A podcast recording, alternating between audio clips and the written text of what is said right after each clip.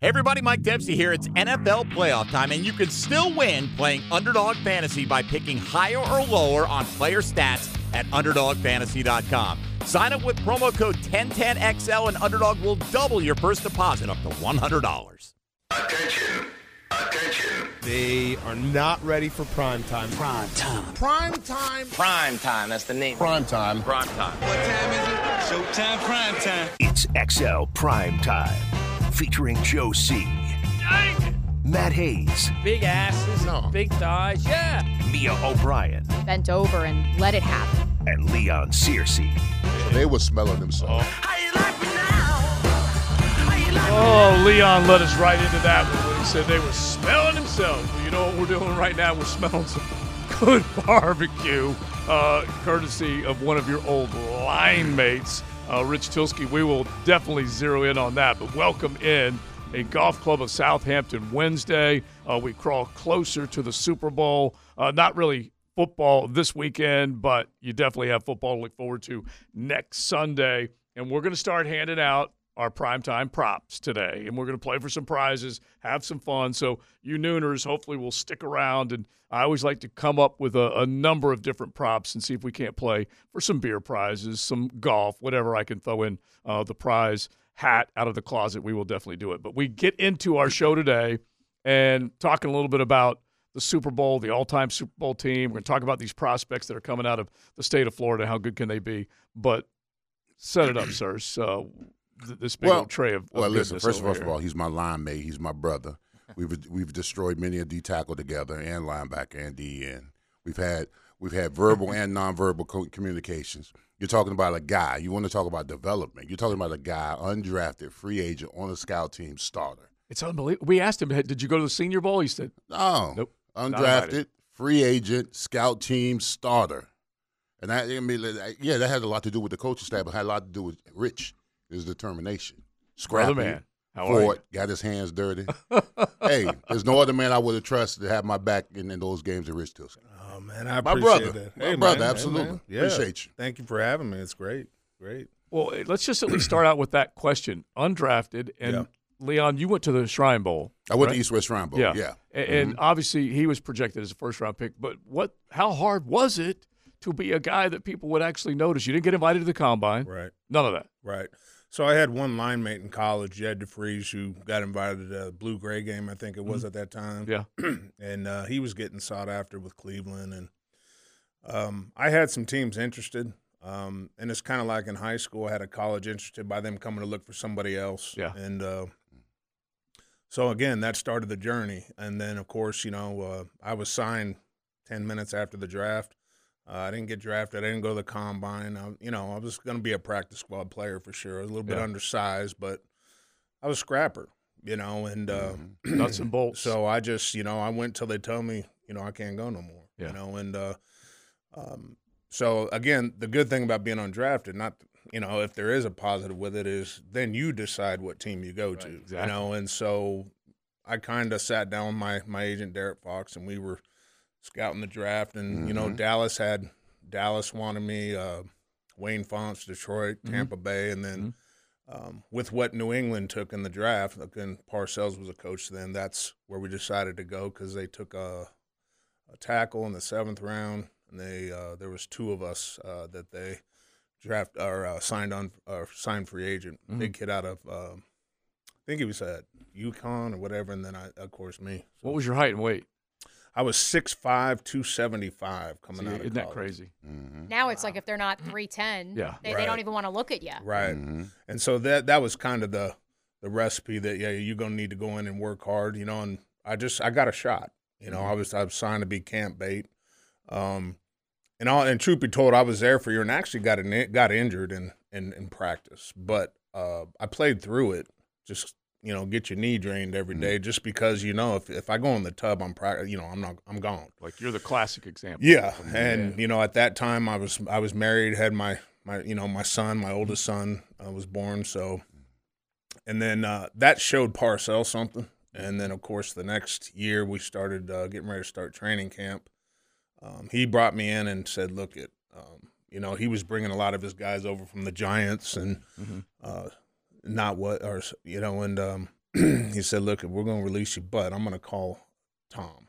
You know, and he TC. said, "There's Mm-hmm. there's another there's a team. They're starting out fresh. Got a lot of guys, and uh, you know the rest was history. There. Up and a week later, I was in Stevens Point, and actually, me and Mike Geisler, another guard, Mm-hmm. we were actually making fun of Eugene Chung because he was taking the expansion draft from us, and he was, He was in camp Patriot. already. We were bass fishing up there, and a week later, here I go. So, Oh, uh, yeah. yeah. Yeah, I mean, listen, I mean, my my my brother's humble about this this fact. But the, the fact of the matter is that the guy that was in front of him was a guy they drafted. I ain't gonna say his name. He was a second round pick. And he was mm-hmm. struggling during the season, right? And, and the coaching staff actually came to me and said, "Listen, we got to do something about about what's going on because we were already losing." So we was trying to mix and match guys in there within the offensive line to make sure we were a lot more secure running the ball and passing the ball. And coach, one of the coaches came out to me, hey, what do you think about this guy Tylski? And I, I watched him in practice, scrapper, physical, got the hardest hands. I thought I had some hard hands, got some hard hands. For, and if you win, if you beat him, you have to win. Yeah. All right. So then when we, next thing you know, we're in practice together and we're working together. And all of a sudden, when we had that chemistry, because you know that offensive line, the, the guard and the tackle have got to be married. Okay. It's- I say it's the most ugly wedding that could ever be assembled by man. All right. But you've got to love that person next to you. Y'all going to argue, y'all going to fight, but y'all know when it's all said and done, y'all got to be together, cohesive to make it work. And that's what me and Tylski were. So- we worked, made it work. As we get ready to talk a little bit about Senior Bowl Mm-hmm. projections, this, that, and the other, Rich, you're probably the best to ask. That tackle to guard to center flexibility along the offensive line. Number one, can it be developed? Number two, how did you kind of face? Where do you fit in along that puzzle?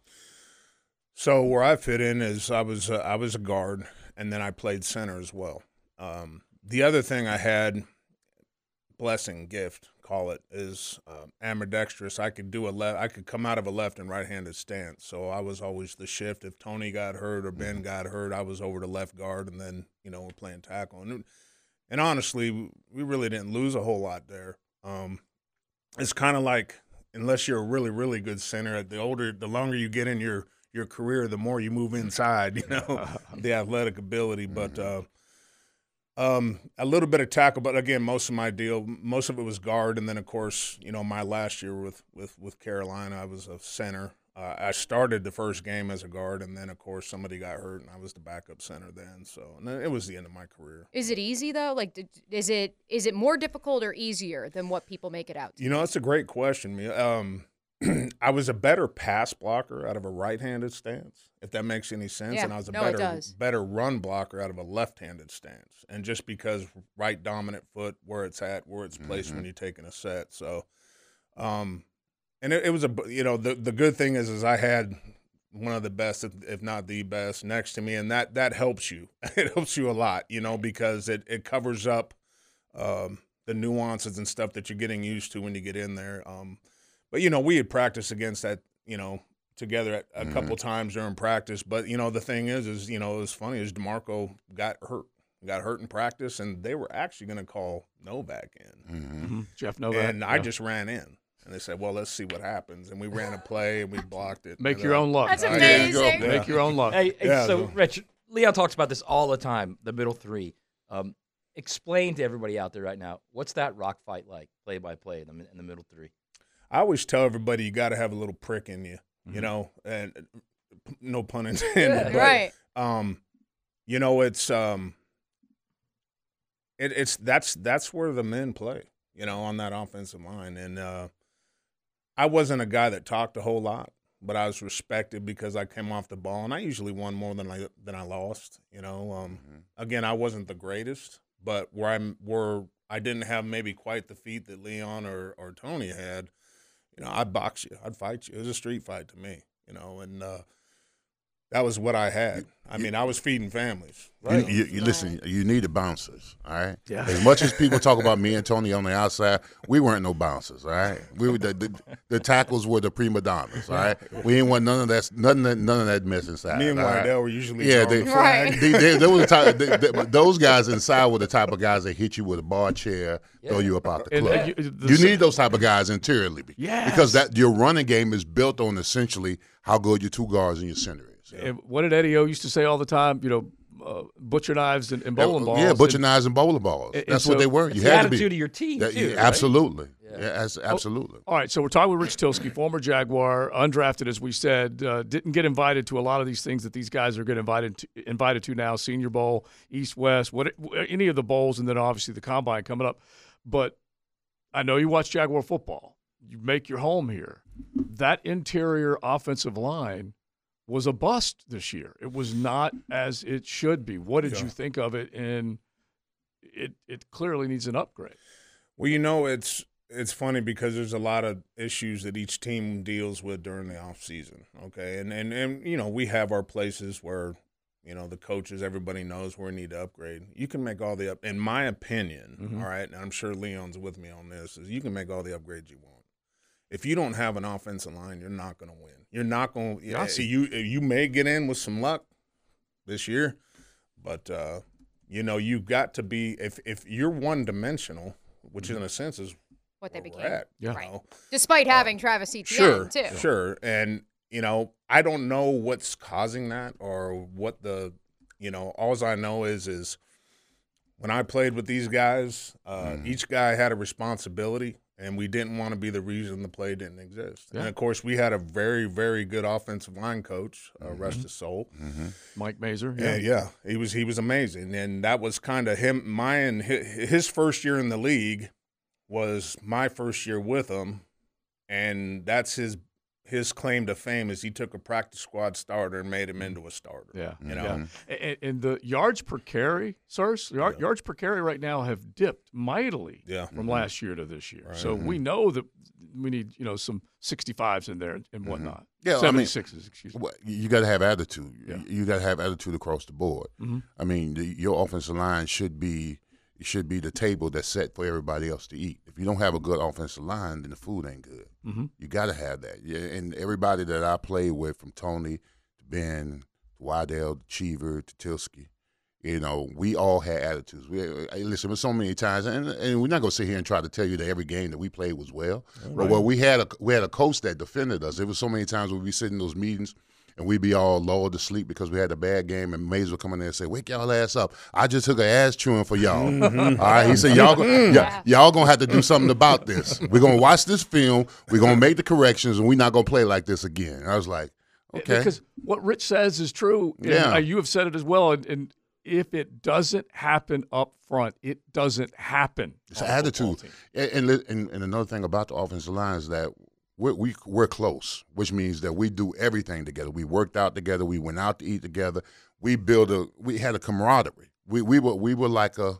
I ain't gonna say I don't, don't say a street gang, but we were like, listen, if you had if you dealt big- with one of us, you had to deal with all of us. Yeah. Basically, that's the kind of unit that you want to have as an offensive line. We rode together. in the off season too. Yeah. You know, I mean, it was there was no question that all of us would be at the OTAs. Yeah. You know, Mhm. together. I mean, that's that's where you put the time in. I mean, that's where you know you you can't simulate game speed, so you want to get all that you can. Now, you know, did I like practice? I didn't love it, but you know, there was fun times in Mm-hmm. Yeah, it. Yeah. But at the same point, it, it prepares you. you It's know. the craft. It- Yeah. it- it- like you said, for you to come from where you came from and then get to a level, a new level, a new you, you got to put the work in, which Yeah. is the off season. Yeah. Uh, all right. Now, speaking of putting the work in, Or speaking of setting the table, oh my. Leon led right into it. Uh, Round of applause, JJ. So yeah, because Sirs Texas last night says Big Rich is bringing in some barbecue. I'm like, oh yeah, and he said he'll be here at noon, and we're like, oh Well, he, he, the thing is, we we talked about it. What when we had the the uh, reunion weekend, right? Yeah. So we had the reunion weekend. I told you I walked outside. It was at the uh,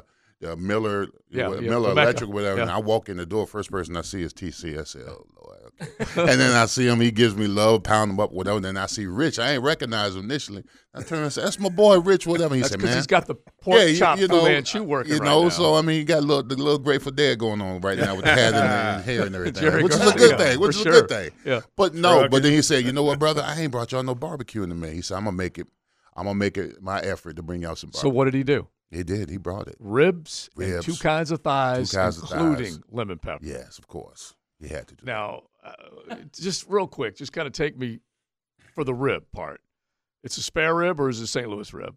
It's St. Louis. Rib. Okay, so you cut that big part off, which I, I always turn those into like, you know, riblets, whatever, just, you know, munchables. But anyway, start to finish, like as fast as you could go. What do you do? Uh, those ribs I got, I trim myself. Yeah. You know, bones, all that. Uh, a lot of the stuff that I trim, I use in collard greens or black eyed peas, something like that. Mm-hmm. Ma- Uh, Auntie Sand, yes, yeah. yes. Uh, got to pull the membrane off the back, Mhm. get them trimmed up right.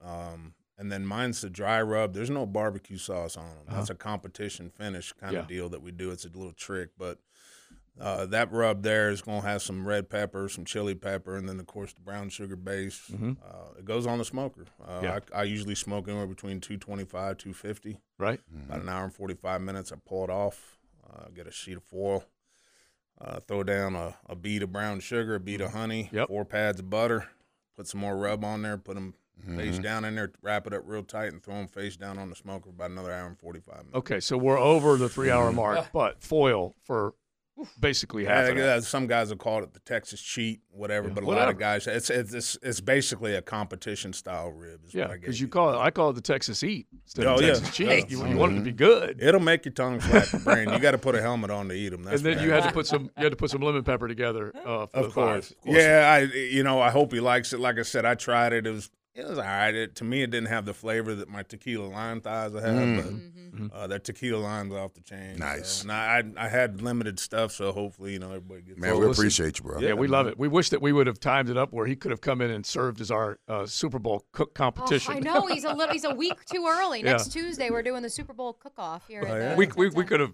sent Rich in. XL Primetime would have won. No Yeah. questions asked. Yeah, well, I you know I might have hit you with it, but I'm gonna be in Alabama, so it's the last week of hunting Hey, season. I got go. I got to roll, but Yeah. uh, Deer No. up there. yeah, Yeah. whitetail. Yeah, it's They're- their their last weekend. Um, we're gonna go up Friday, and we'll be there through Wednesday. Nice. And do you cook venison and all that? all the time. Yeah, I, uh, I make steak and gravy. I got a ton of venison if you want some. Uh, I That's taking infuse, me back I in infuse time. mine with bacon fat, the burger and stuff. Yeah. And so we'll make chili with it. We'll make spaghetti sauce with it. Meatloaf.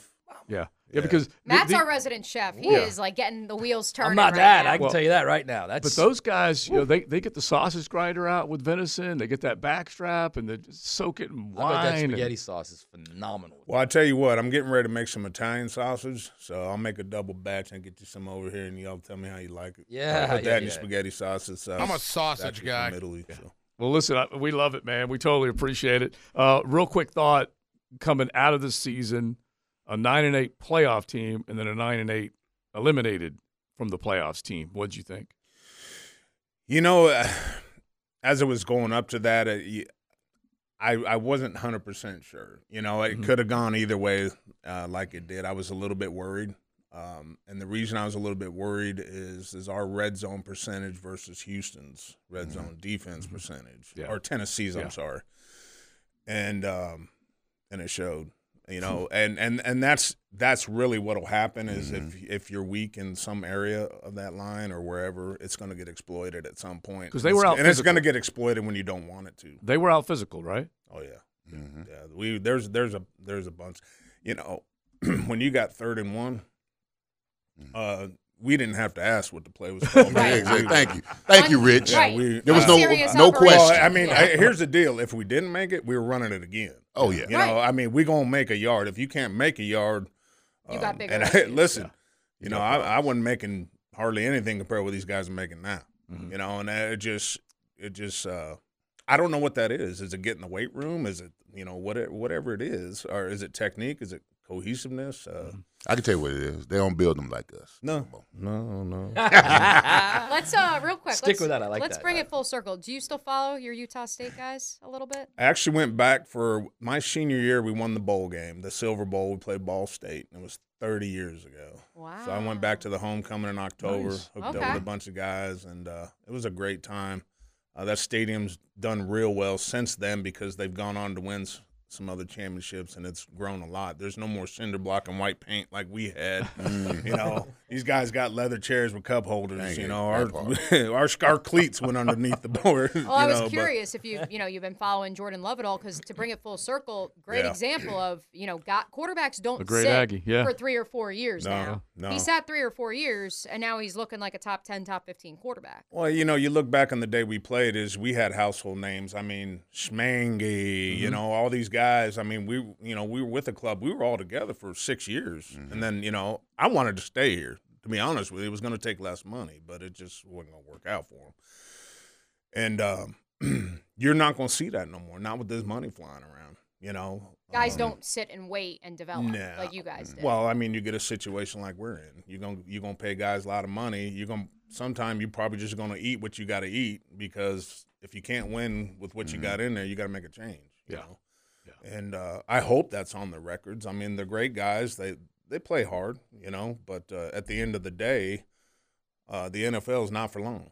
Mm-hmm. You know, when you ain't doing your job right and you're not accountable, uh, you got to be accountable and do. You know, I had a coach tell me one time, "This is how. This is what you got to do. This is what you got to get blocked. This is how you do it. If you can't do it my way, do it your way. If you can't do it your way, then I'll find somebody else." So, Yeah, those are uh, three options. Facts. Simple as that. Well, listen, Rich, thanks, man. You Hey, see, I missed the block me. when I said 65 earlier. I knew it was 76. I just had Quentin Neujahr was, in my. In I was 65 of the Steelers. yeah, I, I knew I knew I had seen it, and then I, I course corrected quickly. Uh, Rich, thanks, buddy. Uh, Thank you. and You're going to go pour some concrete right now, I'm sure. Uh, we're setting. I'm actually getting my getting uh, rung up now on the phone, but yeah, we gonna make a small pour tomorrow, and then and a uh, small pour by how many yards are you talking about? It's just a truck, ten Yeah. yards. Uh-huh. Yeah, yeah. Like it's- but like the, the the concrete pours I pour out there anywhere from 150 to 300 yards. That's just nuts. I cannot imagine.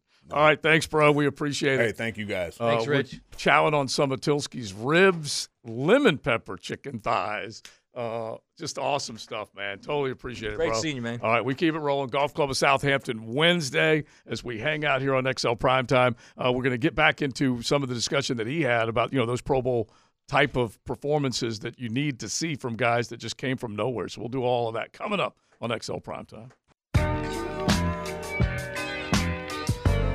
Grilling up lunch with Leon and the Sausage Dudes. Sausage with a purpose on 1010XL.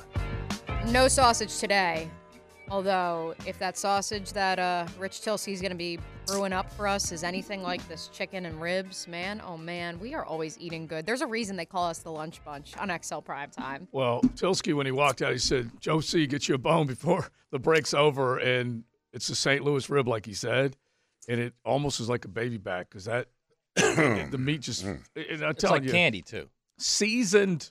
Perfectly. The seasoning Perfect. is unreal mm. on all of it. So, Rich, if you're driving around, like, Yeah. round of applause again, JJ. Yeah, he's he's heading to, to work, to, like we said, to pour a, a truck of concrete, but that didn't mean that he wasn't up early getting some smoke on. The tequila lime chicken, Yeah, you'd eat like 10 of those. Oh, my Those thighs. Unbelievable. good stuff, bro. Good stuff, that's for sure. Now we did mention the sausage dude, so let's at least stay on the food theme here for a second because Friday, the grand opening of Leonard's Truck Access and Trailers, and it's right there on Blanding Boulevard. And what they are going to do, and this I believe begins today, with a ton of prizes. You need to be registering. Uh, between now and Friday, bas- basically. So you need to go look for them on Blanding Boulevard. Here's what they're giving away set of kids fishing rods, spray in bed liner, $500 Leonard's gift certificate, kids power wheels leap, and how about this? A Coleman golf cart valued at $8,000. Wow. Eight thousand. Giving it away? Say that again. Yeah, A what golf cart? Coleman golf cart valued at eight thousand dollars. You have to go by and register. It's Leonard's Truck Access and Trailers right there on Blanding Boulevard. Uh, the Sausage Dudes will be there. They will have their smoker trailer on site during our show. But just right now, if you don't know where they're at, Google Leonard's Truck Access and Trailers and get on over there and get registered. Uh, we will remind you of that today and tomorrow, and then, of course, be out there uh, Friday at 3 because there's some very cool prizes to give away, that's for sure. Uh, we are going to start giving out our props and prizes coming up. But, Leon, just go back to what you guys were talking about collectively about the interior part of this Jaguars offensive line. And you know, Rich said something interesting. It, you don't necessarily need to go out there and, and and find the guy or whatever. There's no magic way to do this, other than hard work. I'm going to quote Kirby Smart here: "Hard work works," uh, and it goes right along with what Rich said. You got to do it in the off season. Well, I mean, listen, uh, I- had a coach that, that, that said it best. He said that he said games are he said games are won in the off season, but they're played on Saturdays and Sundays. Yeah, Uh, and, and Rich is right. He, he, we we made it uh, among amongst Boselli and all of us. We made sure that the whole line doing OTAs was there day one, working out together, watching film, because that's when it starts. The season doesn't start when week one. The season starts in the off season. That's Right. where you win your football games. That's where you put in your time, your effort, your blood, sweat, tears, all that kind of stuff. And then that carries over. But you got to have a cohesive group. You got to have a group that's accountable. We never had to tell a guy that, hey, listen, you know, be there for OTAs uh, or this, this, and that because they showed up. They cared enough about it. Mhm. You know, there, there was no option. The option was, you know, whatever you did outside of the the the, per, the gates, uh, you know, of all tail back in the day, Right. it didn't matter. But once you stepped in in between that parking lot, it was all about the business of ball. And it started with the lifting and the training and all that other kind of stuff. So that's where you build it. That's where you build the, the, the cohesiveness, the, the community, which is the offensive line, which is very important to any offense of the team. I think you guys brought up an interesting point that I really don't think we have talked all that much about in general. That Maser took flack for you guys. That Mm. that it was that it's the offensive line coach, that's the offensive line that bears the brunt of those staff meetings, those group meetings, the team meetings.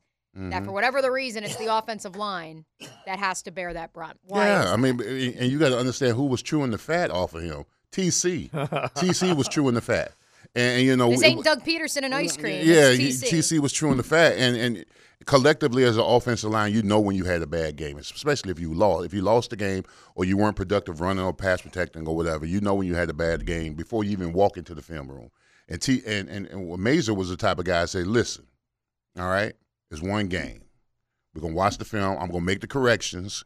We're gonna make the corrections on the field. I'm gonna be hard on you, and we're gonna get back to the business of being the one of the better offensive lines. And we were. The, the years I was in Jacksonville, we were one of the better top ten offensive lines in the league in my assessment because we could run the ball and we could light you up too. And we had weapons. Now we had Lefty, we had Jimmy, we had Keeney, we had Fred, we had me, Bo. We had we had them. We, we could light you up, but don't we could light you up, but we we could pound you too if mm-hmm. we had to. That's the middle three. And I've heard so many coaches say this. That is the personality of your team. It is. That is the personality. The, the center and the two guards are the personality of your entire team, not just the offense. And- because when you are an aggressive, active, tough, like chewing kneecaps, as, da- as mm-hmm. Campbell says, mm-hmm. that's what your team feeds off. That's Yeah. where it all begins. And if you look at this team this year, what was that middle three like? They're your they're your bullies. Yeah. They, you you want them to be. And Now, look- Tylski Tylski wasn't a talker, but just like he said, when he came off and he put them hands on you mm-hmm. and he put that grind on you, you felt it. And, And, then and then you had Ben Coleman. Ben Coleman was wide as all outside, mm-hmm. six six three forty five, and you're gonna put the punt. And then you had Widell, who was a trash talker at best. he, he but he got after it. Yeah, he did. And you needed those type of guys in there. You needed those type of guys in there interiorly that wanted to punish you, that wanted hard- to talk the flack and take the flack. it's hard to believe that a six seven Widell Mhm. could get up underneath somebody and win that leverage battle. But Matt, the other part of it is that identity you're talking about, that interior part. It's the exact same thing on the defensive side of the ball. Mhm. Honestly, it's and you could call it No, the it triangle. clearly is, You yeah. Call it the triangle on defense, which would be the two tackles and the linebacker, and then the interior part of the O line. That is your core. It's up the middle. It's Yeah. it's it's the middle three, and then on Mhm. defense, it's your your D tackle, your middle linebacker, and your strong safety. Mm-hmm. That's where everything is. Mm-hmm. Listen, when, well, listen, a lot of people don't understand. When when, when we played the Ravens, the, the, the years I was here, I played for ninety six to ninety nine. They never beat us. They they did not beat us that, that one particular time. Now, and the, and the and the verdict out on I remember watching Ray when he came into his rookie year. The verdict out on Ray Lewis was this: anything sideline to sideline, he got it. All right, And- and- but interiorly because he had no horses, we ran right at Ray. The key was to run right at Ray Lewis Right. because he ain't have he ain't having to get. But when he went and they went and got Goose and Sam Adams, Yeah. you weren't touching them. Yeah. Those was- were. Because you need those You big need bodies. you need them horses. Yes, absolutely. When they got them horses right there, you weren't touching Ray. And those were slabs of concrete. just Yes, to they were the, uh, yeah, absolutely yeah. slabs of concrete. you weren't moving them. Yes. Uh, and those types of guys is, is what you're looking for. And this, unfortunately, this team did not have that. They, even though they were decent against the run for much of the year, they ended up caving against the run when it was all said and done. And so that's the part that gets you more than anything else. Upgrade, upgrade, upgrade. Either the way you develop the player the way you draft the, pl- the player that you draft uh, to be better interiorly in the middle of the offensive line, in the middle of the defensive line. All right, let's talk to one of Leon's legends right now. Let's ring up another guest on the All Pro Roofing phone line. Well, we got one of our legends on the the phone line, a two-time Pro Bowler, Super Bowl participant, played with the GOAT, Tom Brady. Not only is he a Hurricane legend, but he's actually going into the Hurricane Hall of Fame this year. Absolutely. My friend, Brandon Meriweather, also known as B-Mo. How you doing, B-Mo? What's up? What's up, bro? How's up? What's up? How you doing? I'm doing wonderful. How are you doing? I'm good. I'm good. How, how you feel? Are you going into the, when when when is your date for going into the hall, University of Miami Hall of Fame? Uh, it's sometime in March. Okay, I'm still I'm still still waiting on my invite, but never mind. Yeah, don't worry. You know, you already got. that. Oh, okay. I just wanted to make sure, man. Now, Bebo, we we we we've been talking about uh, uh, my, the play in the NFL right now, as far as teammates and camaraderie and all that kind of stuff. I mean, how important is chemistry? I mean, you playing in the secondary as far as being a strong safety. How important is sec- how important is chemistry amongst guys in the locker room to determine what kind of season you'll have moving forward? Uh, that's everything. That's that's everything. Like we used to have days where you know we'll call our practice just to have you know you and your group go do something outside of the outside of the stadium. That's like the chemistry for me. If I can't trust you, then I can't play with you. Like that's just me. Like I literally have and told him to get get a player out because I couldn't trust what he was gonna do. So, you know, for me, it's everything. It, it's a great way to put it, and you know the synergy, the chemistry of a football team. Uh, it goes way beyond just what you see as far as the game plan is concerned. It's the effort that you guys uh, do together. What uh, that that you just described, how how po- prevalent was that up in New England under Tom Brady and the rest of your teammates? Oh, that that might have been the biggest thing. Like, I give you an example. Like, we we'll be practicing against Tom and them, and you know, we'll run a defense that kills the play. And without Tom even moving, he'll just be able to look somewhere, and the receiver will automatically know to stop and do something else. You know, like when he got a new receiver in, we never had to worry about that because we knew they they didn't know that. So so we would be killing Tom until you know the receiver get the inside scoop of how he know and when he know and all that. So yeah, that was so that's that's perfect example of that. Safety play in Kansas City and San Francisco. Very different style defense is how they've been constructed, uh, BMO. But when it comes to what those two teams have done, and I've said this to a couple people, we talked about it last night on Helmets and Heels as we look ahead to the Super Bowl, and I'm curious your take. Um, you know, Kansas City said goodbye to Ty- Tyreek Hill and invested so heavily in that defense and what we've been able to see them do and this, the blitzes and the bringing five, bringing six against Baltimore over the weekend versus when you look at the secondary for the Niners, perhaps maybe their defense is built more along the trenches. I'm curious, big picture, when you look at these two teams that'll be battling for it all in less than two weeks' time, what do you see from those two defenses? Um, pretty much the same. They are actually built pretty much the same because without, like, neither one of them have a great secondary. You know, both secondary is just okay. They got a guy here, a guy there that can make plays and, you know, take away, you know, some things that the offense want to want to do. But you have maybe one Pro Bowler or All Pro guy in the secondary on both teams combined, you know. But all the money and all the players are in the front seven. Like both of them have a great pass rush. You know, um, they got Chris Jones on one end, and then the 49ers got uh, yeah, uh, what's Bosa and? Young. Yeah, yeah, Bosa. You know, and then both of them got great linebacker play. So you know, un, to be honest, I think I think their both defenses are built the same. Um, I think they just have two different styles of coordinators.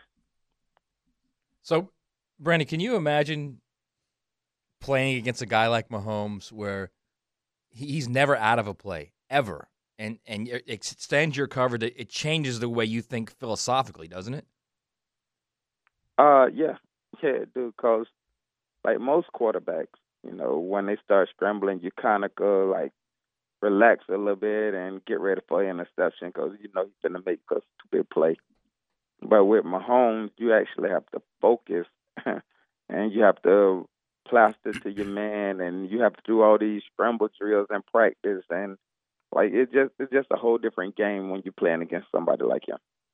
Now, BMO, both of us have, have experienced uh, losing in championships, losing in uh, Super Bowl games, whatever. I mean, we both experienced and I, I tell people all the time that off season is difficult, and you don't really get over. I mean, what's be- what's the best way to get over something like that? I mean, is it ready? Just get back into the season because that kind of loss is going to carry its weight upon you that whole off season. How did you deal with it?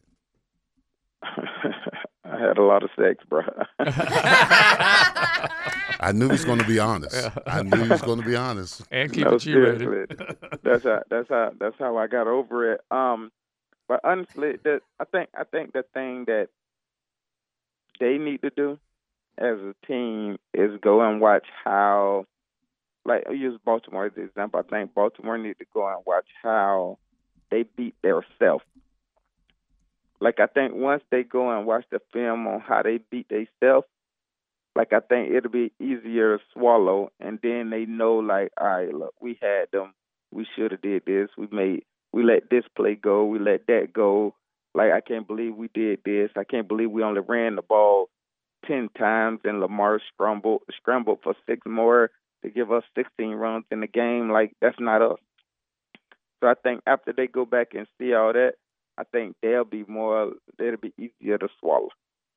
Yeah, it's good advice. It really is. We're talking with Brandon Meriweather. Uh, great Kane. We'll ask you about the U coming up here in a second, as well as uh, playing uh, in a Super Bowl and alongside the GOAT.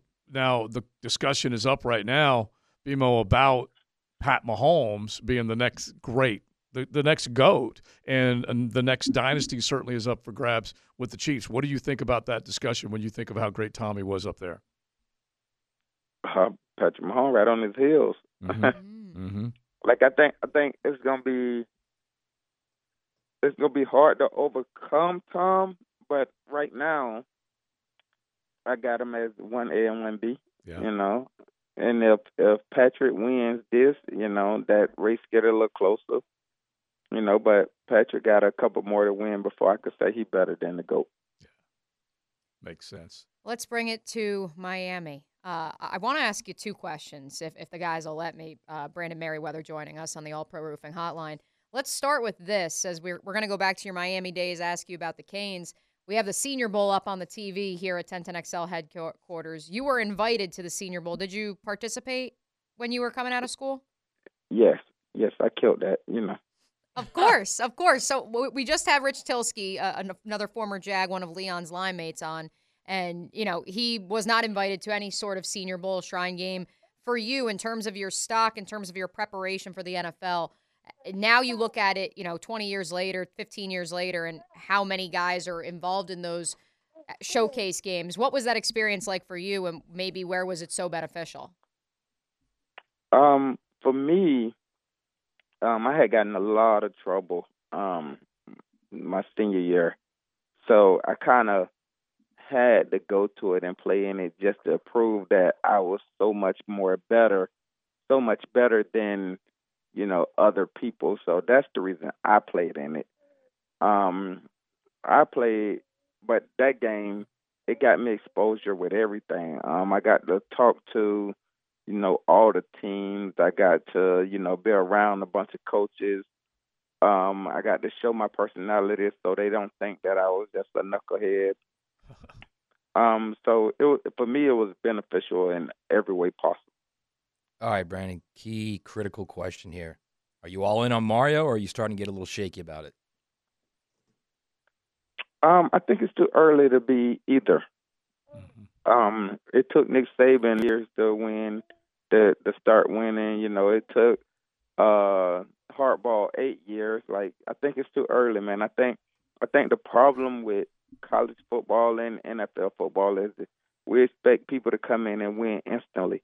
Like, and that's not that's not how it is now. Right now, Mario got to build.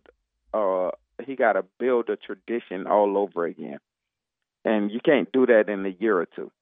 So, to be honest with you, man, I'm I'm I'm I'm neither.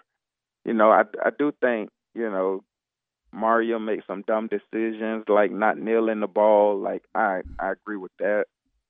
Um, but I also love the things he do and how aggressive he is with things too. So I can't I can't I'm I'm neither. Before we pass you over to Leon and really dive into the Canes, I do want to pair Brandon the the Super Bowl and Miami together. Your guy Greg Olsen been killing it. Uh, you know, I mean, in terms of you know, for you to to see, uh, you know, Burkhardt and him on the broadcast, you know, what has that kind of been like for you? Oh, man, I love seeing Gio. And Gio, that, that's my guy. I, I actually love seeing it. Um, he he actually knows what he's talking about, and Greg has always been, you know, one of the smarter players. So, you know, to get him to see him out there and Ryan Clark and all them out there doing their thing, it just it, it warms my heart to watch. Yeah, let's back. Let's go back to Miami and this patience that you got. this uh, wait a I tried to butter him up a little bit, you know, this talk wa- about some great Canes, Leon. What's that song called? Let's wait a while. You know that song back in the day, in now it's called Let's wait a while. Remember that song? That's what you're doing right now. You're not giving him a. You're not giving him a bar. He's got to cross this season. I got ten games, bro. He got to get. He got to give me ten.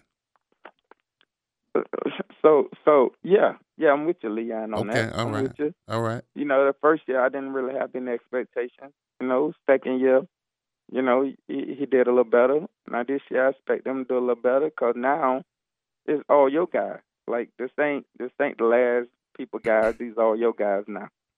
Okay. So everybody playing is the guy you brought in. So yeah, you're right. Yeah, well, you know, I just get a little concerned when I talk to the greats, man. They, you know, they they compromise at UM, and I used to just know back in the day, was no compromise. You win or go home. Now y'all get older, man. And you, and you, your the fledgling years, you start saying, "Oh, you know, I'm gonna give him some time, and maybe he'll make things happen." I don't want to right, hear that. Right, right, right. But but think about it though, Leon. Every coach that won when uh, had time. Every coach. So although, although, real quick, Brandon, Nick did win in his third year at Right, Alabama. he won the SEC in his second Yeah, year. So. Or no, no, third year, right? Third. Yeah. My, my point is, Yes, sir. everybody everybody gonna need time. Mhm. And in the in the trash we had at Miami, bro, for all these years, Mhm. like to get kids to even want to come back is a is a miracle, bro. Like, come on now, you got to give him something. Okay. All right. The Just- fact that he got the fact that he got kids coming back now, I'm I'm okay. I'm okay. And but but I do I do I do agree with you. You got to give me you got to give me ten wins this year. Thank you. All right. You got it. All right. I appreciate that. You had me a little nervous a little bit. No no no. The, the bar the bar go up every year. Okay, all right, just check it, bro. All right, bro. But hey, listen, man, I appreciate you coming on the show, embarking wisdom upon us, man. It's always wonderful when you grace me with your presence, because I know you're a busy man. You're a busy man. Thank you, bro. Thank you, bro. I appreciate you. all right, having me. man. I'm I'm I'm waiting on my invite to the hall. you already got it. I All told right, you. all right. As Just long as I know sure. you know. All right, appreciate you, bro. Thanks, Brandon. Thanks, bro. All right, thank you, guys. All right, that's awesome. As seven three five on the text line, best candidate answer ever. Brandon Wet- Many- Meriweather is now the front weather, or the front run- weather, the front runner. Yes. How did you get over losses? Yeah, that one will be a drop. That's for Yes. sure. Uh, it's great. All right, let's head into the into the one o'clock hour. Uh, we say thanks to the Golf Club of Southampton. Uh, you you got you need a slump buster. You go out to the Golf Club of Southampton, enjoy a round of golf. Beautiful. I, I, talked to Nate yesterday in the pro shop. Greens are rolling at ten or more. They are lightning fast. So get on out there, enjoy this beautiful weather. Two eight seven play. The nine at five will be cranking before you know it uh, in the month of March. But just head on out there and enjoy it. If you're thinking about after the round of golf, you got music and a great menu item Friday nights under the lights on the patio. You will love that. Don't forget Thursday night trivia as well. It's all happening at the Golf Club of Southampton. Let's react to what he said. And he said uh, 1A and 1B uh, for Mahomes and Tom Brady. And right now, it's probably in the minds of many that Mahomes may be the next great guy to take over that mantle of GOAT. Grilling Up Lunch with Leon and the Sausage Dudes. Sausage with a purpose on 1010XL. One o'clock hours here, a beautiful day. I tell you what, this is uh, a little slice of paradise. You look around, cold everywhere. All I want is that beautiful sunshine up above and temperature to Right. kiss, kiss 60. Keep going higher. Yeah, oh yeah, I'm, I'm all about yeah. the yeah, I'm all about it warming up. But just in terms of a beautiful day, what a great one! Uh, and we were outside putting together uh, a social piece uh, for 1010XL. Competition uh, was uh, flowing through the, uh, the the the beautiful sunshine earlier today. Who won that comp, by the way? So we we did it like um a couple of events I have for a guess. teams. Mm-hmm. A We're all of, man's men here, right? he didn't show. Yeah, if he would, I if was he would very surprised because usually when we do station wide like Oh. initiatives and activations, that'll Yeah. be for social media. Like he's usually one of the first people to text or email me back and say he's in. But not for physical fitness challenge. well, he could have helped win the tug of war. I'll tell you that. oh, yeah, Yeah. that's actually good. He's got a low base. Yeah, you and think? very Good strong bubble? arms. Yeah. The uh, the uh, the Queen of the Buildings team won tug of war, and they had great strategy. Although uh, Brent Hopkins and Graham Marsh's team, uh, which lost the tug of war, told me that you know they drafted their team to win dodgeball. They didn't Well, realize they'd have agility, to trot yeah. out the same outfit for the tug of war. Because once you pick them, it's dodgeball slash tug of war. But I'll just say this to the Mountaineer man, B Hop, I like to call him. He almost took the Tavo off of Gustavo uh, with his dodgeball hit. I mean, he almost. He almost derailed him in the bottom half. Really? Okay. Oh my gosh, it Wow. was. Uh, That's what me and Leon were concerned about. it was a Maybe vicious some shot. workers' comp situations Yeah. going on out there. But I give him credit because he, he went back to his old dodgeball days. Uh, You know, to uh, what was his name? Uh, Patches. Ben Stiller. Yeah, yeah, Patches. I mean, he went all the way back, and I'm telling you what, uh, he delivered a shot uh, when it needed to happen. Nobody makes me bleed my own blood. Nobody. Is Hacker signed up for the Super Bowl cook-off next week? He week? is. He is. What Uh, oh, actually. No, I don't. I Think don't know so. if he. I don't think he is. He's just not a company man anymore. I don't know what happened. Go figure. He, The Gators and the Jags. He they had just that really illness a him few down. weeks ago, and here he is. Let's put a label on him. If he hears this, he will not stand for it. He's going to be demanding a, a redo of the Pro Bowl games. I'm at making 10 10 XL. jalapeno poppers, man. yep, yep. It was crazy though, because we we did like get not only inspired, like we we competed in the Pro Bowl skills challenges in the parking lot here that Ross Matiscik, Josh Allen, Evan Engram now will be competing in this week. And Leon, I know for you, it's it's tough to I, I can never get used to that. to I- pair the- to pair a trip to Hawaii to play in a game with I a won't tug watch of it. war. Yeah, I won't watch it. I won't watch it. Well, when I, uh, when I, when I, when I, I won't watch it because it's Pro Bowl games and skills. I won't. It's, it's supposed to be a Pro Bowl game. I'm, I'm, I'm old school. I'm gonna stay in my era. Okay, so be the grumpy I- man on the porch. So I already know what your uh, Mhm. Gran Torino attitude is right now. Absolutely. Uh, yeah. And so I, I already know the answer to, Yes. to this question, but the question was posed. Pro Bowl is a disaster right now, just as far as the product. Well, guess who made it a disaster? The players by not Absolutely. by not playing. So That's- what would you here are the choices. Yeah. Would you go back to playing the Pro Bowl, an actual game? Would you keep it as is with this just ridiculous skills competition, or would you just scrap it altogether? Well, I mean, if you're gonna. uh, 'Cause Guys, still guys, wanna guys like guys like to be recognized as Pro Bowls. Pro Bowls get you in the Hall of Fame. That Mhm. ba- basically. Very true. Okay, get you in the Hall of Fame. But It can't counts. you name them without the event? yeah, well, you can, you can, because he- I mean, okay, gotta I'm out- something, I I- listen, here's the reason why I, I wanted to go to Pro Bowl when I when I was playing, because you were considered one of the elite of the elite, the very the very small sp- percentage of guys who went to the Pro Bowl, Mhm. and then when you went to the Pro Bowl, you were going going up against the best of the best. Right. So uh, you know that's that's the reason why I wanted to go to the Pro Bowl because I wanted to prove that I was one of the best of the best and compete against the best of the best, and it was a competition. But now it's games. Mhm, You know, it's frisbee. It's, it, don't they play frisbee? Yeah, they do a lot of Yeah, stuff. frisbee now. Was one of frisbee, the options. of We, course.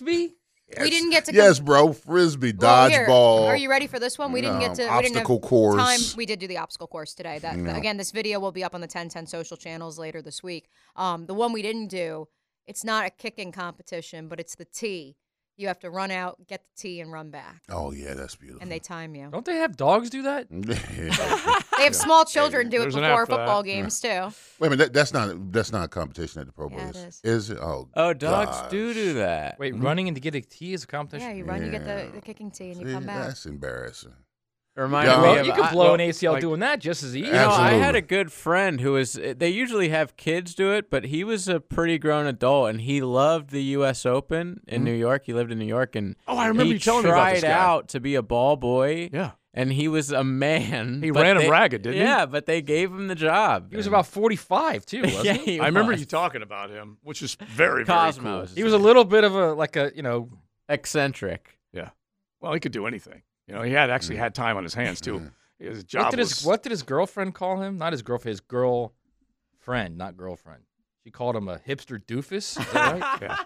Is that what it was? Yeah. That's classic. Now, uh, just as far as you know, the things that you get to do, you know, running out and getting the tee. Did you see the Ole Miss guy? I mean, this guy rallies the crowd. He is the the sweat cleanup guy, and would run out there and do it with such energy and the old verve and Like what age are we talking? Uh, basketball. And so when no, you have, how old is he? Oh, he looked like he might have been still in college. Oh, okay. But, so but he's you not got like to an see old it. guy. This was like either last night, night before, whatever. I mean, the dude just goes crazy. He like like he's running the forty yard dash, dives onto the floor, gets the sweat cleaned up, and then back in the cheering section. Oh, I'm watching just right now. rallying the crowd and getting the fans all fired up. All right, now let, let's go back to what Brandon Meriweather said, who played with Tom Brady. First four years were up in New England, including 2007 when when they went to the Super Bowl. They did lose to the New York Giants, but still Super Bowl uh, appearing team that year. And he said 1A and 1B for Mahomes and Tom Brady. And, and look, the GOAT has seven, okay? Mahomes is trying to get to three. So I don't know if I'd go 1A, 1B just yet because longevity is part of this equation. But just from a player, like just the Well- playing the position point of view, you might put him up there. Well, I right mean, now. I mean, they did, they did a comparison note on TV where they talked about the first seven years of Tom, and the first seven years of Patrick Mahomes, Yeah. And they're tied in the playoffs as far as wins go. Yeah, 14. 14 and three in playoff wins, and Tom is only beating them by one in Super Bowls. Tom has three, and he has two, and now he's in his. Th- he can tie Tom Brady next week with with the, with his third Super Bowl. So I mean, Mm-hmm. right now, I mean, Tom Brady overall went to ten Super Bowls, which is ridiculous, and he won seven of them. I mean, so I mean, Patrick Mahomes is what twenty seven years old. I mean, so he's got. I mean, if let's just say he plays to forty, he's got thirteen more years. You're trying to tell me in thirteen ye- years he won't win four or five more Super Bowls? Well, all right, let's think about this. Here's the gap, okay? Yeah. 2001 to 2004, they won 3 Mm-hmm. And you thinking, this ain't going to stop. Then they come back in seven.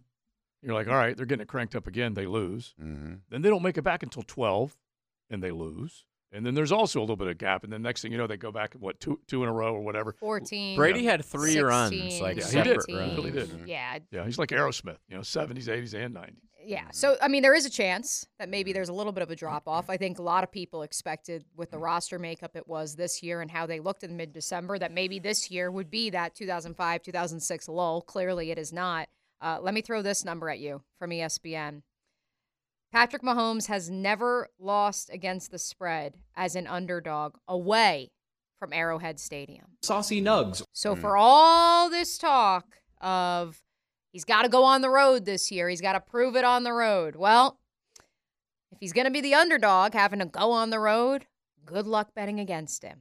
And I just saw another stat that just popped up. Um, five times as many bets have been placed. This is according to BetMGM and Yahoo Sports. Five times as many bets have been placed on the Chiefs' money line as the Niners' money line in the Super Bowl. Yeah, you know what I think what else that, that may come into play as far as Patrick Mahomes uh, tying Tom Brady Brady, is how long do you think Andy's going to coach? That might be interesting to know how much how much que- good longer. question. You know how long is he going to coach? But I mean, as mu- I mean, as much as we want to say Tom Brady and Bill Belichick, you know, Tom proved that he moved on and won a Super Bowl. I mean, I I think the pairing between Andy Reid and Patrick Mahomes is essential. Well, how about if Kelce bids adieu? Let's say they do win, and he just says, "You know what? I'm about to be 34. pulls a Gronk. My my bro- my brother is retiring. Mm-hmm. My body's been taking a beating. If I stay with Taylor Swift, I'm never gonna have to worry about money. I mean, Body's he, gonna he won't take a have to worry about money ever again either. gonna- It's going to be a roadie with Taylor. That's what's going to happen. I mean, why not? At 34 Mm. years old, and if the reports we heard pre him dating Taylor Swift were true, we were hearing in June and July from people in the Kansas City Chiefs camp. I know I was, ESPN's Mike DiRocco was as well, that he looked slow, he looked Mm. disinterested. So I wouldn't even say it's a Gronk, it's a Jerome Bettis, it's a preserving yourself for the rest of your life. And for what it's worth, What if Patrick That's- Mahomes wins this one? Let's say he Mhm. wins seven before he's 35. Does he keep playing? Mm. That's a don't know. question Hell too. yeah. Well, yeah, he he looks as healthy. you can make money. Think about how he's. You he's can make money in all these commercials he's been doing Well, too, or in yeah, but TV. These Look at guys how much are ultra gonna make. competitors. Yeah, they're too. very, very That too. competitive, and he's his race is against history. It really is, and, and It's like LeBron. yeah, he's that that type of. Please don't bring him in. Yeah, that's- I'm just saying, but like he's never, he's But that always is what he chasing is. a What do you mean? Don't bring him up. He's one of the great athletes of our era. He's Yeah, chasing a ghost. we were talking my about. example. yeah, Okay, that's fair. yeah, yeah, yeah. So I, I honestly, that's that's what they they play against history as opposed they they play the team they're facing obviously, and then they play against history too. And I do think they have a sense of it, which is kind of cool. But I think actually Mahomes, and this is actually a good, maybe even a good, a, uh, a good poll question today. Mhm. What's the easier catch? Is it Mahomes catching Brady in passing or LeBron catching Jordan? Well, I mm. would say easily Mahomes, Mahomes, right. because So much people like you Yeah. have already These people made like you. MJ like because he went six and zero. It's that's untouchable because LeBron's already lost multiple finals. So it's like No, it's also the finals, but it's also the way. By, you by the way, have you checked the Lakers I- of I'm late? just okay. saying. Have you checked the Lakers of late? It ain't happening. He's getting another coach fired. By yeah, the way, exactly. It Darvin ain't happening. Ham is incap- inept. Uh, and, and look, It I ain't even just Giannis. yeah, I Yeah. felt Which, Oh, by the way, was the original. Shout out to Doc Rivers. He uh, he said that he wouldn't wish the Bucks job upon anyone Yeah. as he's at his alma mater Marquette parading around Wisconsin the other day. Like, what a world! What a world! This league.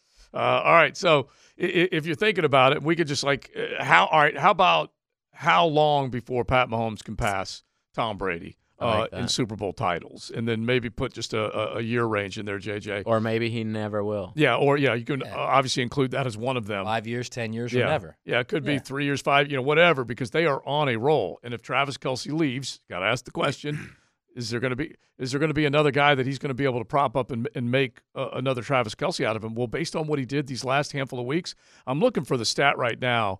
If you take a look, the San Francisco 49ers went through a three game losing streak. It was early in the year. Mm-hmm. The Kansas City Chiefs went through a stretch where they lost a couple of really key ball games that dropped them out of the number one seed race, weeks 14 through 17. And they haven't lost since then. Mm. And and so you think about the time that they lost, Leon, it looks mm-hmm. like, oh my and this is what I fell for it. Weeks 14 through 17, we're in December, man. And I mm-hmm. think to myself, they ain't the same Chiefs. And they have come alive. Hey, listen, man. When, when the Jaguars played the Chiefs, what, what what week was that? When they played the Chiefs? That was Two. week Two. Week Yeah, two, right? yeah. I, I said before the season, I said if you're going to get the Chiefs, you better get them early. Yeah. I said because when that train gets to rolling late, and you ain't gonna be able to touch them. So Yeah. Because remember that was Chris Jones's first game. And Right, Kelce's first game right, too, because he didn't play Week One either. Let's hit of that real quick. Some significant news in the National Football League. That just happened. Brought to you by Florida Home AC, the official air conditioning partner of the Jacksonville Jaguars.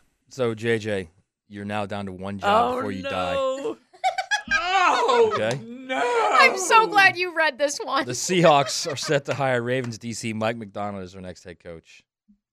I mean, bro, you should start getting worried. Seriously. I oh think yeah, you need we to have call. the Reds or the Commanders left. I think you need to call everybody up in DC and, and say it's up to you. And I'll tell I'm you what, the I'll- ball we're in just your- gonna be I'll saying lobby dead. no, myself. listen, let's put some insurance on them. Yeah, so Well- for you guys who don't know what the hell we're talking about, a couple like a week ago, I said Again, I would bet my life that Bill Belichick is has a job on a sideline before the start of 2024 season, and Now, that I- ain't happening, man. The one thing that I have that I have observed, and this one is a blow. Okay, there's no question. This is a blow to the the, the promise that JJ says he will end. to be fair, he also bet Linda's life too. Yeah, mom. that was a long time ago. Yeah, he will And end his nothing life happened, so if you Bill might be Belichick okay. does not get a job. Now, I'm just going to give him a little bit of a power move here, and this is kind of like he's about to go to Italy. This is kind of like mafia stuff. He got two guys to pull their names out of consideration. Okay, not just one. Yesterday he got Ben Johnson. I made a call. Yeah. Yeah, and then today he makes another call, and Bobby Slowik pulls his name out. And so he's trying. He's trying. So and by the are way, the candidates in Washington? all right, let me give you one more. And we got to pull the soundbite up because Jerry Jones says he loves Dak and he loves Mike McCarthy. We'll have this coming up in just a second. But he is then asked about Bill Belichick, and it's just classic what he says. So we got to get that coming up here uh, as he was in Mobile talking to the masses. All right, we keep it rolling. Golf Club of Southampton Wednesday. Uh, don't forget, great golf course in great shape. Greens are rolling fast right now, so you make sure that you got to get out there and enjoy a round of golf. You can plan an event. You can go out there for a foursome. You can go out, become a member, and then hit that huge practice area. It's all happening at the Golf Club of Southampton. This is XL Prime Time, brought to you by Florida Home AC. Now that's cool on 1010XL. In case you're just joining us, breaking news in the National Football League. The Seattle Seahawks going from having the oldest head coach in the NFL with Pete Carroll to having the NFL's youngest head coach as they are finalizing a deal to hire Mike Macdonald, the former Ravens defense coordinator, former Michigan man as well. Correct me if I'm wrong, Matt Yep, Hayes. correct. At age 36 to become their head coach. Before we get to some more playoff, or should I say Super Bowl talk, uh, do want to give a local shout out uh, and also uh, the, your college basketball update of the day. How about Deebo Coleman, former West Nassau Warrior, Really good player. Georgia Tech upsetting number five UNC last night. I know the the upset. Uh, South They're Carolina, a second straight top ten team. The court storming that, that's happening everywhere, but uh, did want to give a little local tie there with our, our basketball update too. Yeah, I, I like hearing that because uh, he we sat him down one of the media days, whatnot. Real impressive kid, and you always ask that question, uh, why there? And, and obviously he goes to a place where they do play some good basketball inside the ACC. But I heard one of the talking heads last night. It might have been Seth Greenberg, one of them, saying that North Carolina is playing the best basketball right now, and then boom, uh, they It's the way down. it goes. Yeah, it's just they've so there's so many of them. Like you mentioned, Tennessee is the latest casualty, courtesy of South Carolina, because Kentucky was a week ago. And also, South Carolina is now 18 and three, so Yeah. I think it's They're time. playing good ball. it's time we, we start taking them seriously. Yeah, yeah, it's it's the truth. All right, uh, staying on the Super Bowl, let's just do a little uh, perfecto from the Atlantic to the Pacifico. Get the music. Little perfecto. Get our little mood music going. Pacifico, found in Baja, imported by surfers. For those that live life anchors up, and we're looking for a little perfecto here if we can do it. Most of these will probably be Super Bowl tilted. And I'm going to ask you this question, see if you can get it. Christian McCaffrey. The guy has been a machine. Running back Niners. Yeah, I was looking at the numbers since he Went to was Stanford. since he was dealt to the San Francisco 49ers. They went back and showed the highlights of Kansas City and San Francisco and the numbers that he's put up since he was dealt. And this was about the same time that he was acquired and Brock Purdy stepped into the spotlight as the quarterback. So we're going back to I think it was week 7 last year.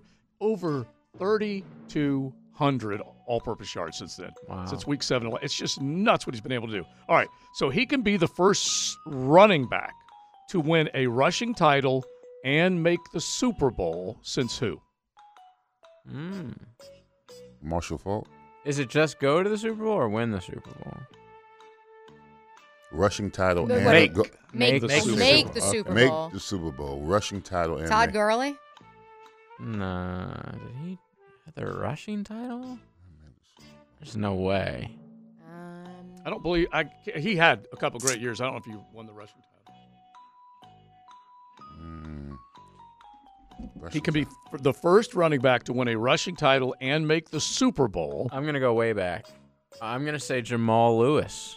that's a good one. hmm Good one. Not correct. Good. Edgerrin Hmm. James. Never went to the Super Bowl though. Yeah, Yeah, they yeah, did. No, Cardinals, he did. Cardinals. And with the Colts. Yeah, I don't think he went as a Marshall Cardinal. He went as a Did Colt. go Marshall What- Faulk.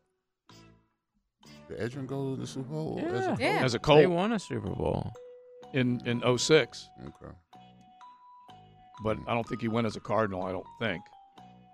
They also threw a lot. I don't know if he would be the Faulk leading won rusher of the league. Hmm? Something tells me Marshall Faulk won it that year. You know the year you guys were supposed to play? What are you talking about? The Jags. against the- 99. yeah. Oh, why do you want to bring up old stuff? All right, so here we go.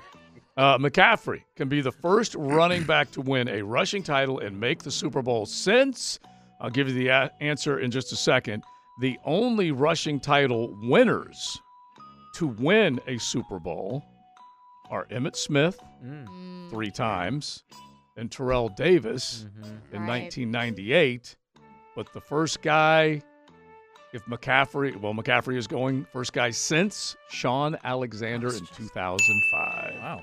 So when he went, it was Jerome Bettis' Super Bowl. Right. And the Steelers won. Yeah. But he had the rushing title that year in the Seattle Seahawks. Is that Hasselbeck? Yeah, Matt Hasselbeck and Mike Holmgren coaching them. Yeah, there's some forgettable teams that lose the Super Bowl. Isn't that something? no kidding. Yeah. So no perfecto there, but uh, we enjoyed a little Pacifico uh, on the way. So make sure you check them out. By the way, for those keeping score at home, Leon's right. Edgerrin James was not on the Colts in 2006. He had already headed over to the was not. Cardinals. And He already had gone to the Cardinals. I Cardinals. would bring a Yes. perfecto, a perfecto, you get a perfecto up for Leon right now. They didn't uh, win with the card. The Cardinals didn't win. No, they did not. no, and then he that was in 2009, and he was on the Seahawks then. Yeah. Mm. He was already. Oh, like, wow. Yeah, he literally teams? missed those Super Bowl runs I don't even remember by him a on the Seahawks. Me neither. Yep. Uh, that that game, Text on Arizona. Oh, here it is. Dial, is. Um, oh, the, so he left Indianapolis as its all-time lead. Exactly, uh, his all-time leading rusher in uh, 9,200 yards.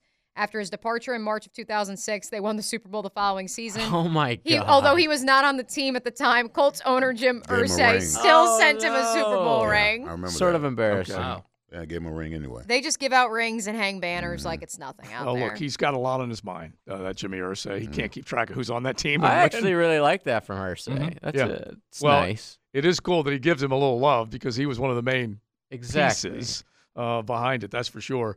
But the Cardinals Steelers game, one of the more underappreciated Super Bowls.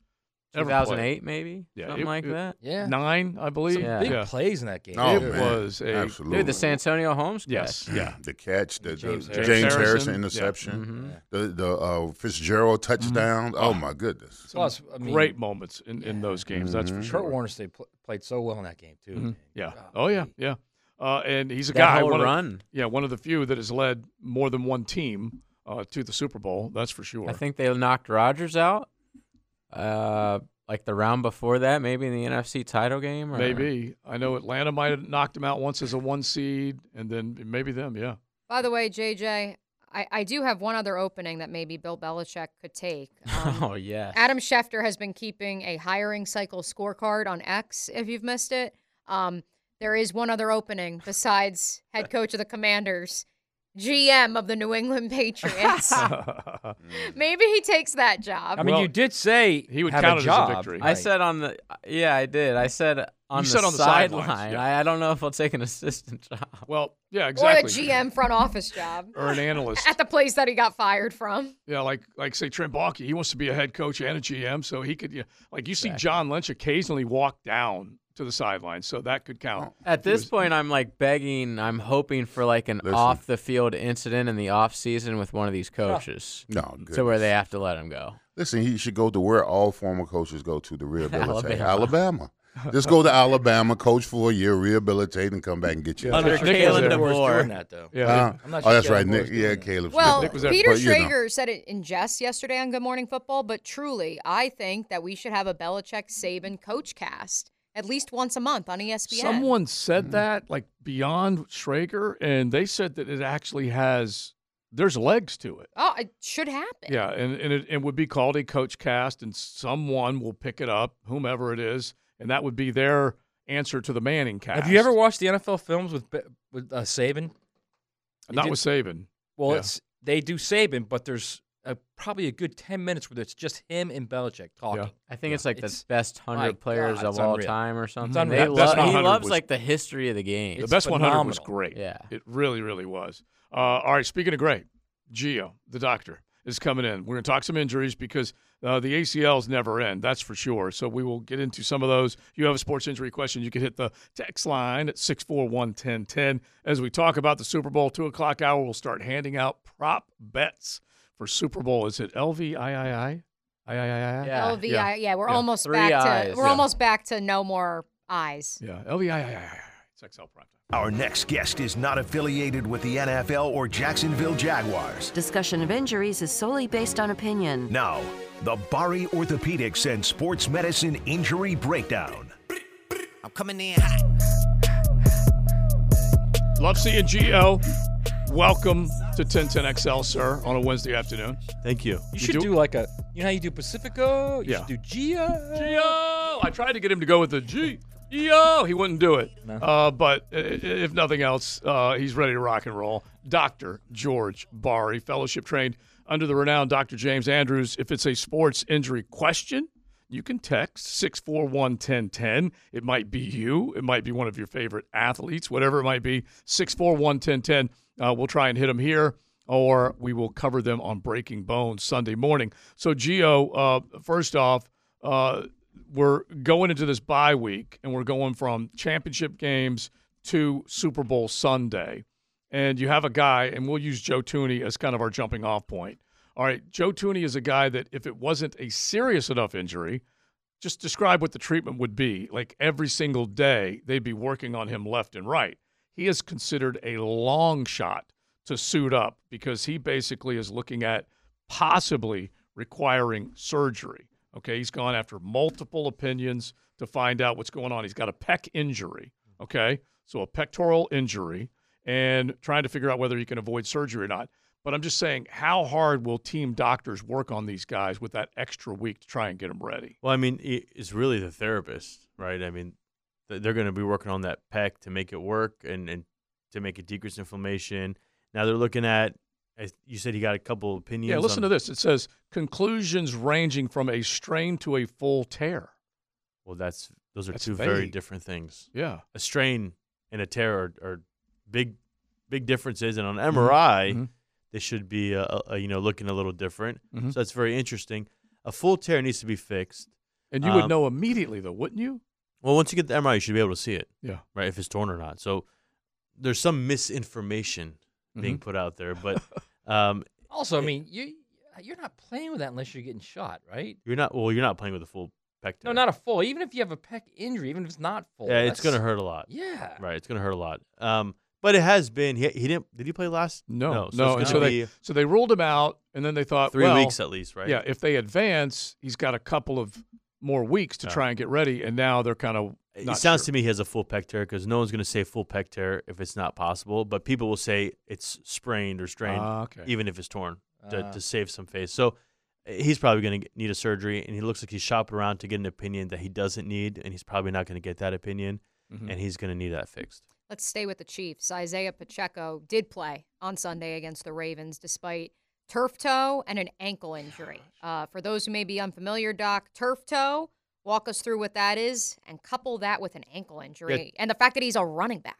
Yeah, turf toe is when that big toe, basically the volar plate, which is the bottom portion of it, gets inflamed. And it, if you get an MRI, it lights up, you know, very bright because of the inflammation. Hurts a lot.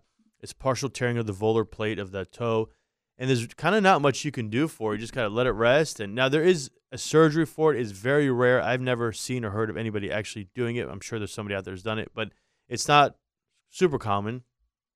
Really, it's therapy and rest, and you can inject it to get it feel better. But yeah, I mean, it, when when it doesn't feel good and you go out and play, it's tough. You can do a, a little metal plate underneath it to prevent that toe from bending, which is where it hurts the most when when they bend that toe. So that is possible as an insert to put in the shoe. But yeah, having a, a toe and an ankle uh, together is definitely not a good combination. But he, especially on the same foot. yeah, but he looked, you know, he looked pretty decent. So even even if it gets stepped on, right? it's gonna hurt a lot. Yeah. So Yeah. th- so that's why they do the steel. Some of them have like the steel tip they put in the. Are they allowed to put that in the game? I think they are. Yeah. Really? Yeah. Mm-hmm. Yeah. I mean, you can to prevent someone from stepping on because it's gonna it's gonna hurt a lot if a cleat hits it. All right, we got a couple more sports injuries that we will hit, but this one is cracking me up on the text line designed by Lifetime Enclosures. This guy, I'm just going to assume it's a guy. It might be a, a, a gal. I'm not sure, uh, but they're trying to get out of something. And the question is is it possible to pull a Minshew to break my thumb to get out of work without serious damage? And just to remind people, Gardner Minshew wanted to make sure that he got another year of eligibility, and he needed to basically come up with an injury. Yeah. So a bottle of old number seven, a bottle of Jack later, he puts a hammer to his thumb Yeah. and breaks his Yeah. own thumb. So uh, it, it, I don't recommend it, but if you want to know the least uh, bad place to break it, it would be called a t- uh, tuft fracture. Would be the, the tip of the bone. If you could just break the tip Oh. of the bone, Yeah. it should heal just fine. You might lose your fingernail and it'll grow back. Uh, but uh, Next question is uh, next question is do, do you know a guy? that might be able to help with that. No, I- you do not. I No, do you not. Well, you not on lose air. your I mean, fingernails, for a now you're small saying. fee, I'll probably fall off. Yeah, I mean, you've got to hit it hard enough for it to break. 641 right I had, now, a, and I I'll had a you friend who had to put a paperclip in an electric socket one time and was worried about losing his fingernail. That's what he was worried about doing Yeah. that. Yeah, he was trying to like Brilliant. That- trying to like you know That's a lot more things I'd worry about. eliminate the electricity in the apartment on the other side of the wall. Uh, all right, six four one ten ten. If you have an injury, JJ's uh, friend too, actually. sports injury, you can definitely let us know. Joel Embiid goes to the ground hard last night, and the impact from another, it was a Golden State Warrior that fell on him. And it's not like when you go to the ground, it's it's unforgiving where you might be able to stretch the knee out a little bit more. Anyway, it lands directly Yeah. on the got- knee, Yeah. and then the impact to the hard court. He got beat up that game a couple times. I Yeah. saw he hurt his knee, I think his ankle and his shoulder. And you know whatnot. Embiid, he can start to moan and groan, and as the season wears Yeah. on. But yeah, I saw that. I mean, his knee was extended, and then someone just landed on it, and he had a little hyperextension, Mhm. uh, and, and hit the ground, and he kind of limped off. You know, I don't think anything too bad happened. The good thing is, in in a sense, the floor stops Yeah. the hyperextension at some point, right? Right. So just the impact's going to hurt. He might have a bone bruise. I highly doubt he did anything bad. It's possible you can have a small microfracture with an impact like that. Mhm. Uh, So that is very possible. But if I had to bet on it, and I don't know if the reports are out yet, but I'm sure they got an MRI, and I'm sure it probably just shows a bone bruise with nothing serious. And at this point, it's just a wait and see. Uh, again, that's another issue of just the tall guys, right? Well, I mean, his injury was a little different. He was laying on the floor, right, and then someone, if you watch, someone came and landed on his leg. So whether you're tall or short, that's Right, but I mean, the actual recovering from the injury, it's much more difficult bigger for the man. guys Um, that are. I think have that stress so. all the people time, who are taller, they there's studies that show they do get a little bit more injuries. Um, it does take sometimes a little longer to recover. Uh, so there is that. Uh, but um, I mean, I think if it's just a bone bruise, it's just going to take some time. Uh, one of the other guys coming out of this weekend with a torn ACL uh, along that Kansas City Chiefs front, uh, Charles Omenihu, uh, a, a torn ACL. And look, I know it drives you crazy, but this is one of the most common injuries, uh, and it just won't go away. And I don't know that there's any way that you can guard against it. Now, he's an edge rusher. Are we going to see the day when they're going to start having to wear the gear offensive linemen wear?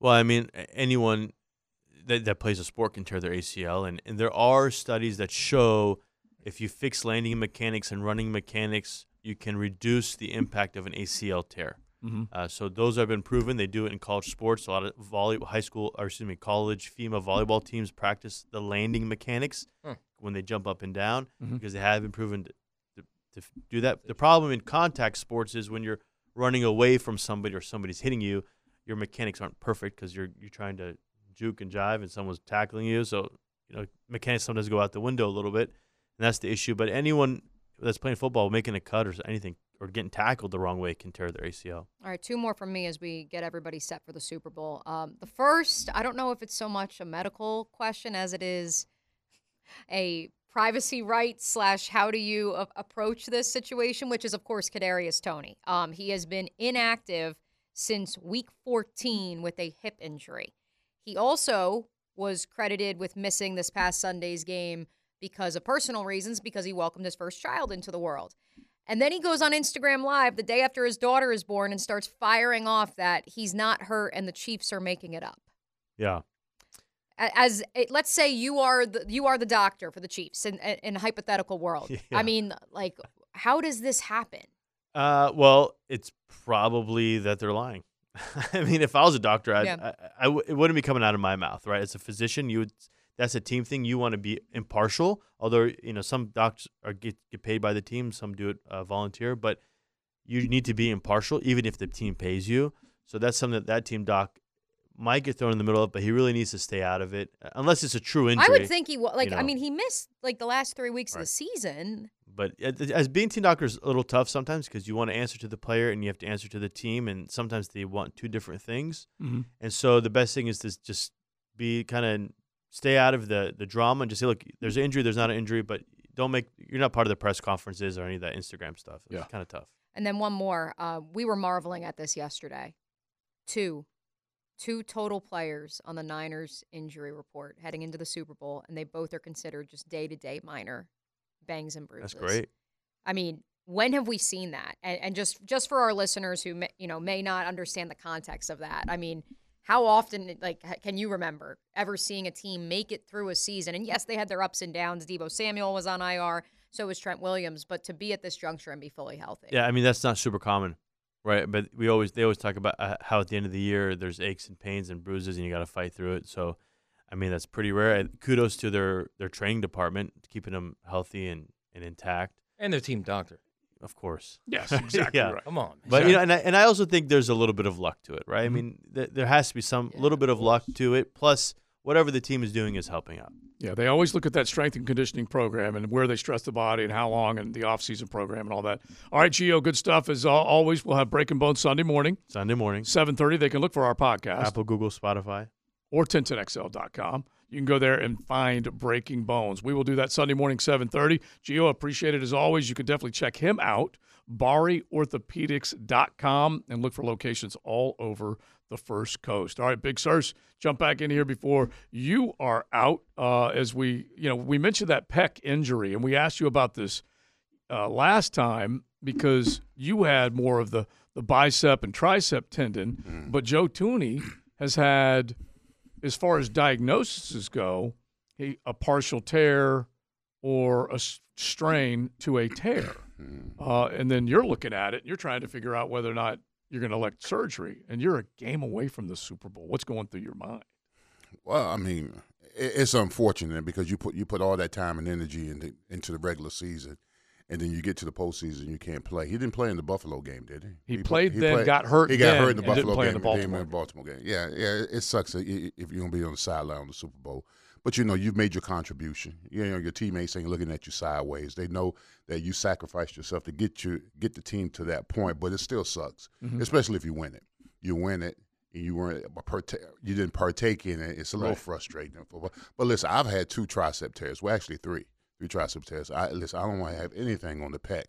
I mean, that pec tear. I know that's got to be excruciating. That pain. Yeah. I mean, it, it, just just imagine trying. Just imagine you're six three, three hundred something pounds trying to sleep on it. Mm-hmm. You know, every every subtle move, Every to your left, Yeah, your right, your arm's gonna hurt, Yeah, it's right? going to be painful. Like Yeah. right now, my listen, I, my left elbow is hurting right now from my fire? surgery. My, it's on fire right now. Yeah, it's, it's from my surgery when I when I tore it.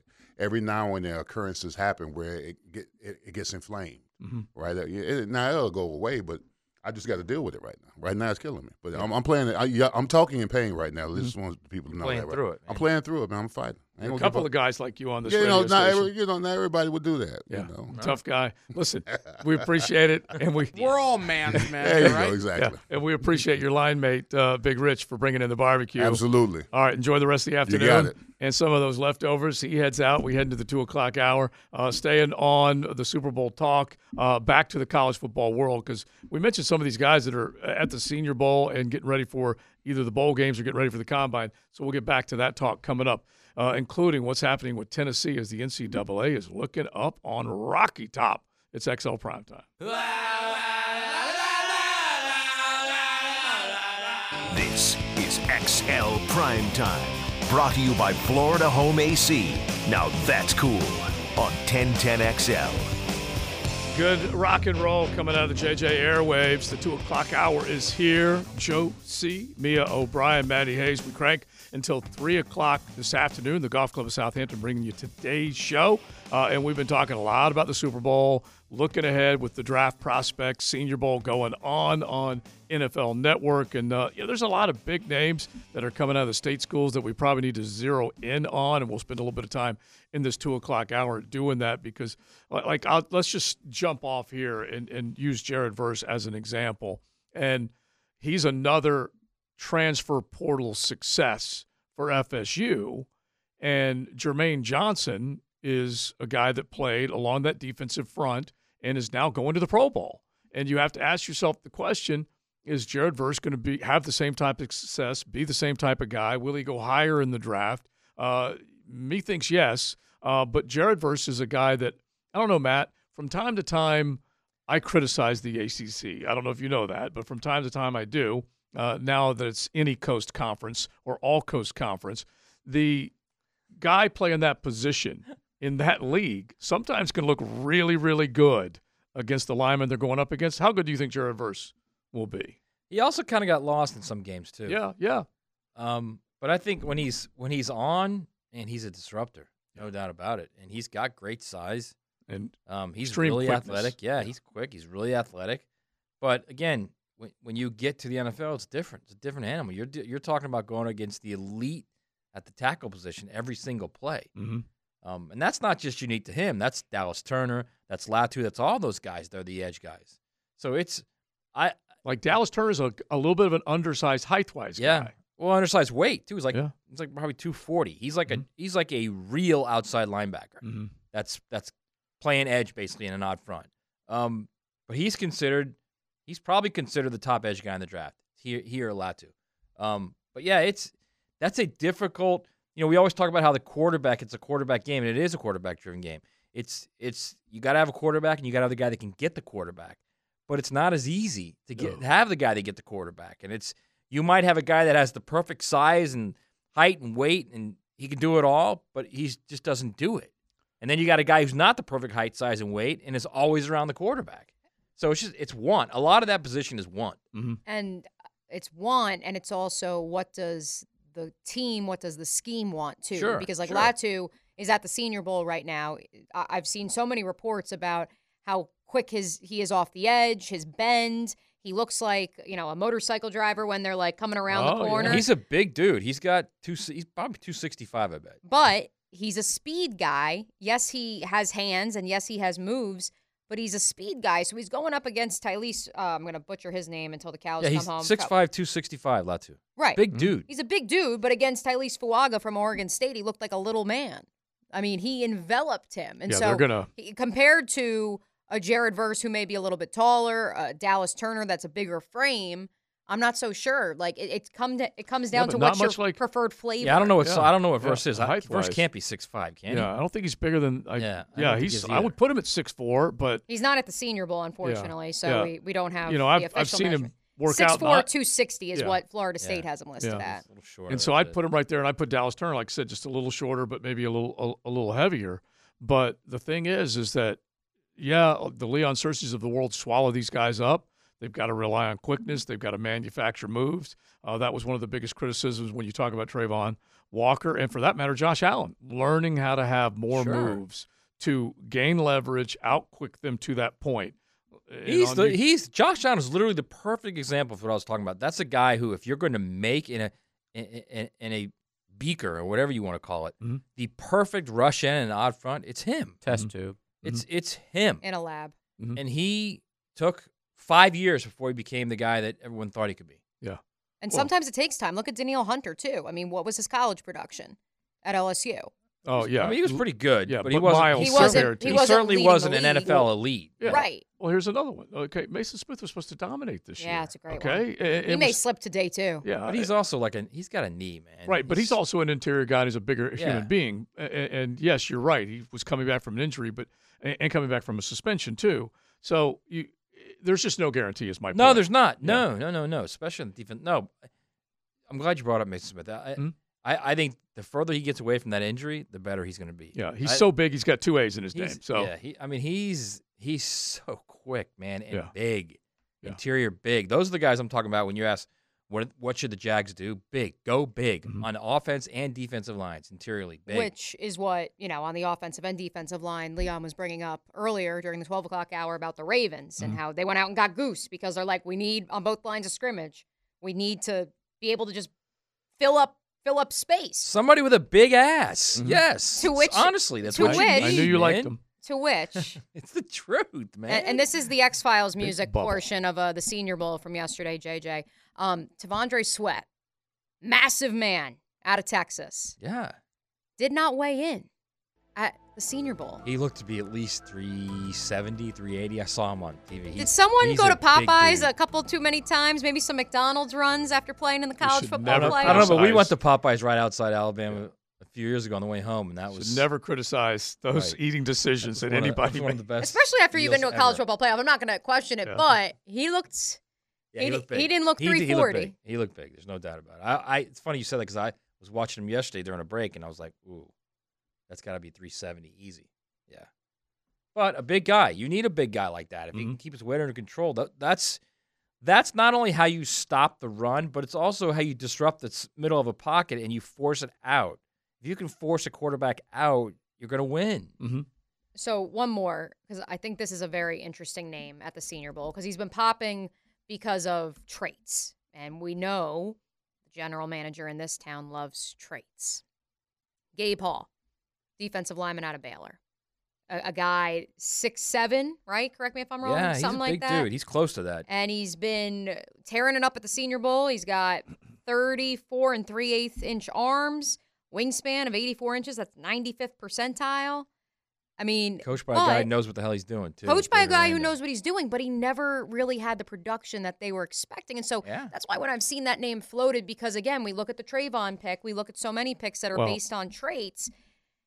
At some point or another, you know, you look at Gabe Hall and the traits, but then you look at Braden Fiske and like, yeah, he's got T Rex arms, but like, look at how fast he is coming off the line at the Senior Bowl. You you, uh, you have to have it all. You have to be coached well, uh, and and then you have to make this decision. What else do you add to the puzzle to make him better? Because Josh Allen had two great years, and in part because of who played next to him and who played on the other side uh, in Travon. Let's make this the 10-10 take because you know this is the critical decision, and I don't know if they're going to be going back to the well that well. You guys are talking about again.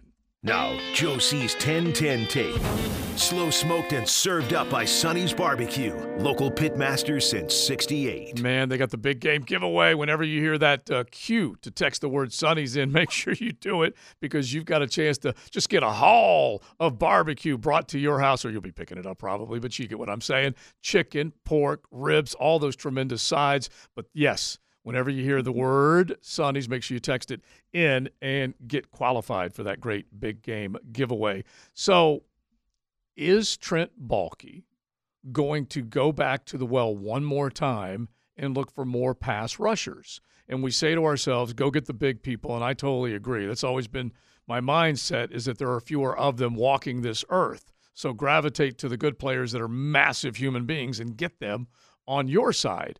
But is he going to go Josh Allen, top 10 pick, Travon Walker, number one overall pick, and then two years later go again and look for some more edge, look for some more pressure?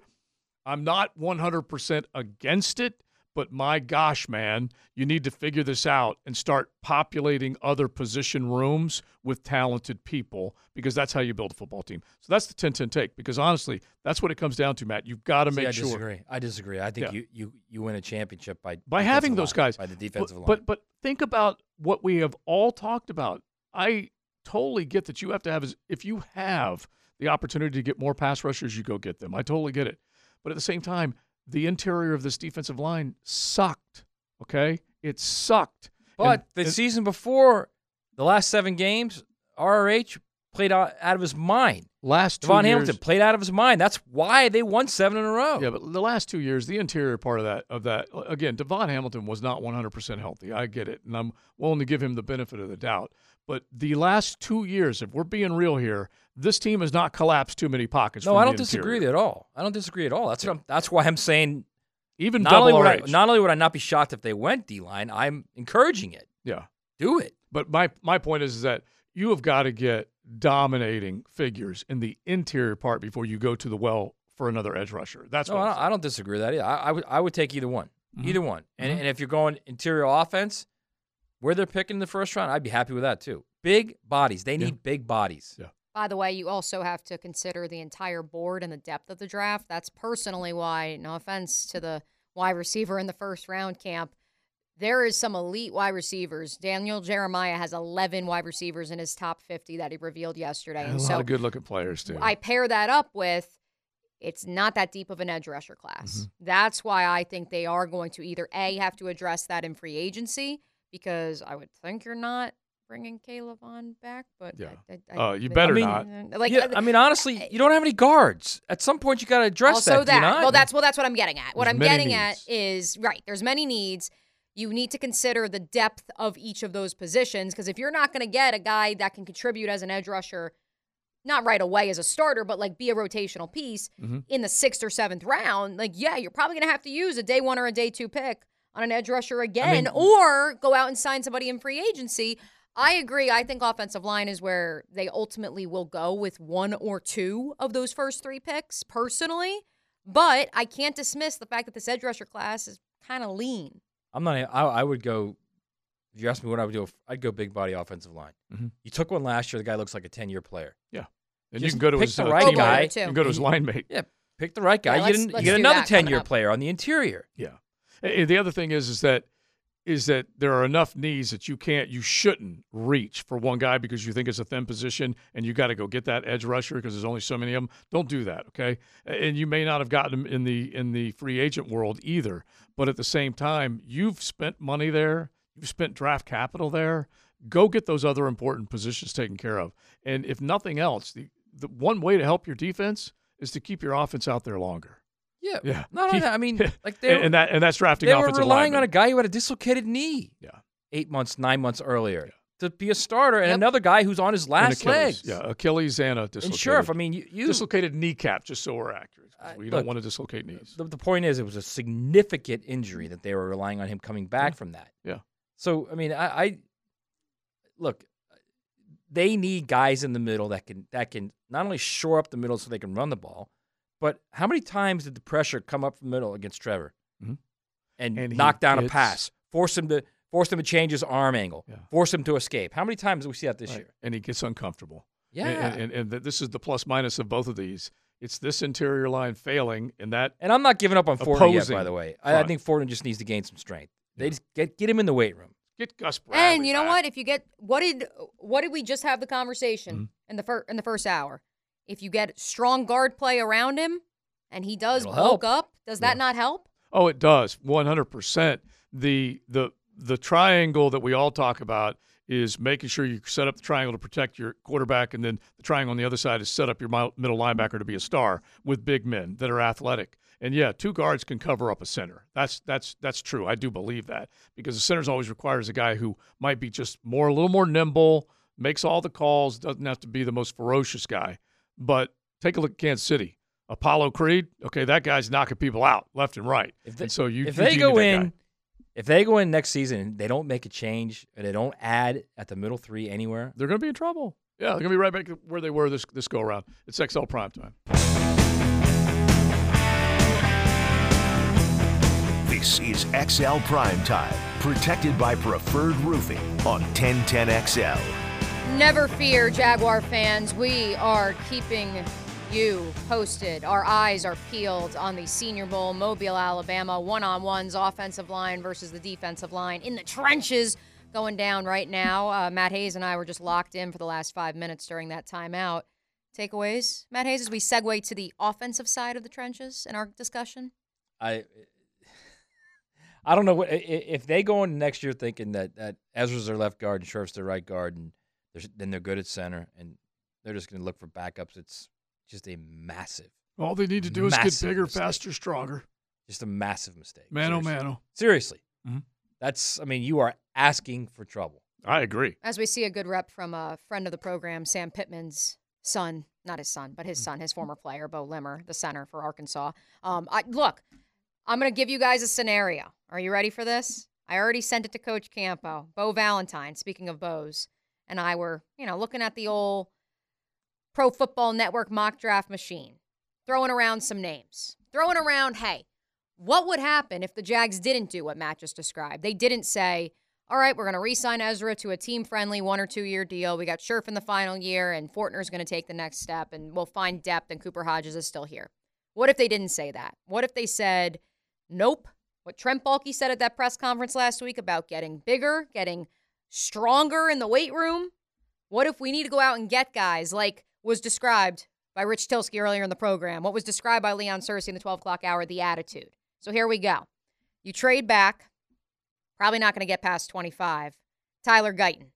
You go right back to the well. You go to Oklahoma, you get the right tackle. A big time, big time prospect. A guy who, to those of you who now panic and say, but you have Walker Little, what Cam and, and Anton, Penei Sewell Mhm. lined up how many times at the tight end position as an eligible receiver for the Detroit Lions? the greatest motion man I've ever seen in the National Football League when he went from left to right behind center. Tyler Guyton began his college career as an H-back. What if I was to tell you, you bring him in, you give him time to develop in a weight room, but he's still going to play 12 snaps a game because you are going to be like the Detroit No, Lions and you're going to bring in that I don't need a guy eligible- for 20 snaps. I need 60 snaps a game. Well, eventually guy. Eventually, eventually he may be that guy. I, I But think I don't. I don't no know. the- I- luxury the only- now. hey, I don't think you have the luxury for that right now. I, I, I think you're. It, however they want to look at this, you only have so many years Mm-hmm. where you've got this group of guys together where you can actually do something. And the price that Trevor's right at right now, you have at least a couple more years where that's affordable unless you go ahead and bite the bullet and, and do a long term contract. You're gonna have to you're gonna have to really manufacture money because he's gonna command a lot of it. I, I just But- think you can't put yourself in a position where Well- you it's, you have a guy that's playing 12 plays. Yeah, it's impossible. Yeah. At least, at least for this football team. Other teams have the luxury, and I don't know whether Detroit would qualify for that or not. I don't know, but they do have a good offensive line. There's no question, and Sewell was immediately part of that. But the other thing is, is that if you were to draft one of those big men at the offensive line, you are saying goodbye, or will have said goodbye to Cam. Okay, that's that has to be or part even of this. Brandon Scherff.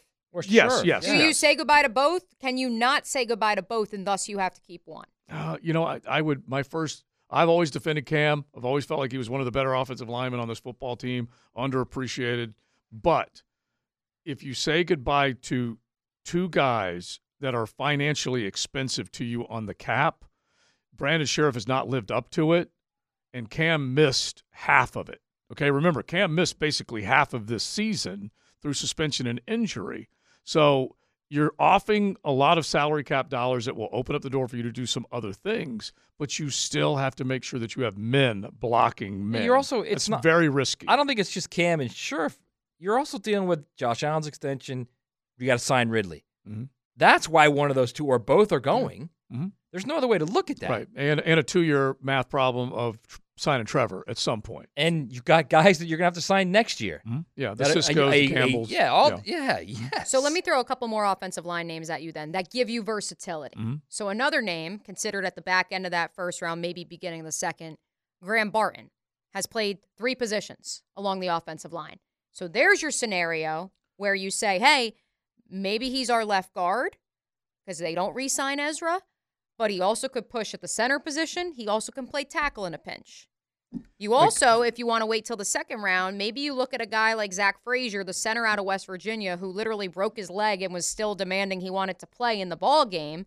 That's a mean guy to develop an attitude around. Two year captain, I believe, as well, but who has guard versatility. I, I like the idea of a second or third rounder as an interior lineman, and it's probably a little more sensible value wise. Uh, unless you have the ment of ment, the meaning the the Linderbaums or some. Well, actually, you I know what? He was a little just bit later want, like too, a tough or a Creed guy. too. Hmm? I want a tough right dude, a badass. Right, but I don't want necessarily Cooper an injury. Beebe from K State is a Yeah. tough Yeah. dude. Right. Yeah. Yeah. I don't want an injury history, and I do want the tough dude that's smart but also strong. Okay. He has to. Ha- strong has to be one of his assets. Tough and smart, but better be strong. Okay. Sure. Because you will get manhandled in the middle, like we've all talked about. So all those, all those. Uh, uh, I don't. And frankly, maybe Cooper Hodges is that guy. him. I don't know. I don't think any of us Very know well until he's, he's completely healthy. But to that point, and that's where, and I, I think Cooper Hodges was on a great trajectory. I've enjoyed my conversations with him. I think he could be that guy. However, as we learned from this past year with Ben Bartch, you can't just bank on a guy coming back from a knee injury, especially a guy who has never actually played a game in the National Football League, Yeah. and, And- say, yeah, and- yeah, well, we'll, fig- we'll figure it out with him. And by the way, the one thing that you, you have to remind yourself all the time is whenever these guys flash, when is it? If they're backups, it's in the preseason, and the preseason fools many football minds. It fools you. You think you see something He that's also going looked to good be in there, camp, and it's too. not. He looked really good in camp. Yeah. Yeah, Yeah. and that's jag on jag. Right. But he, he- looked good. he He, did looked look good promising.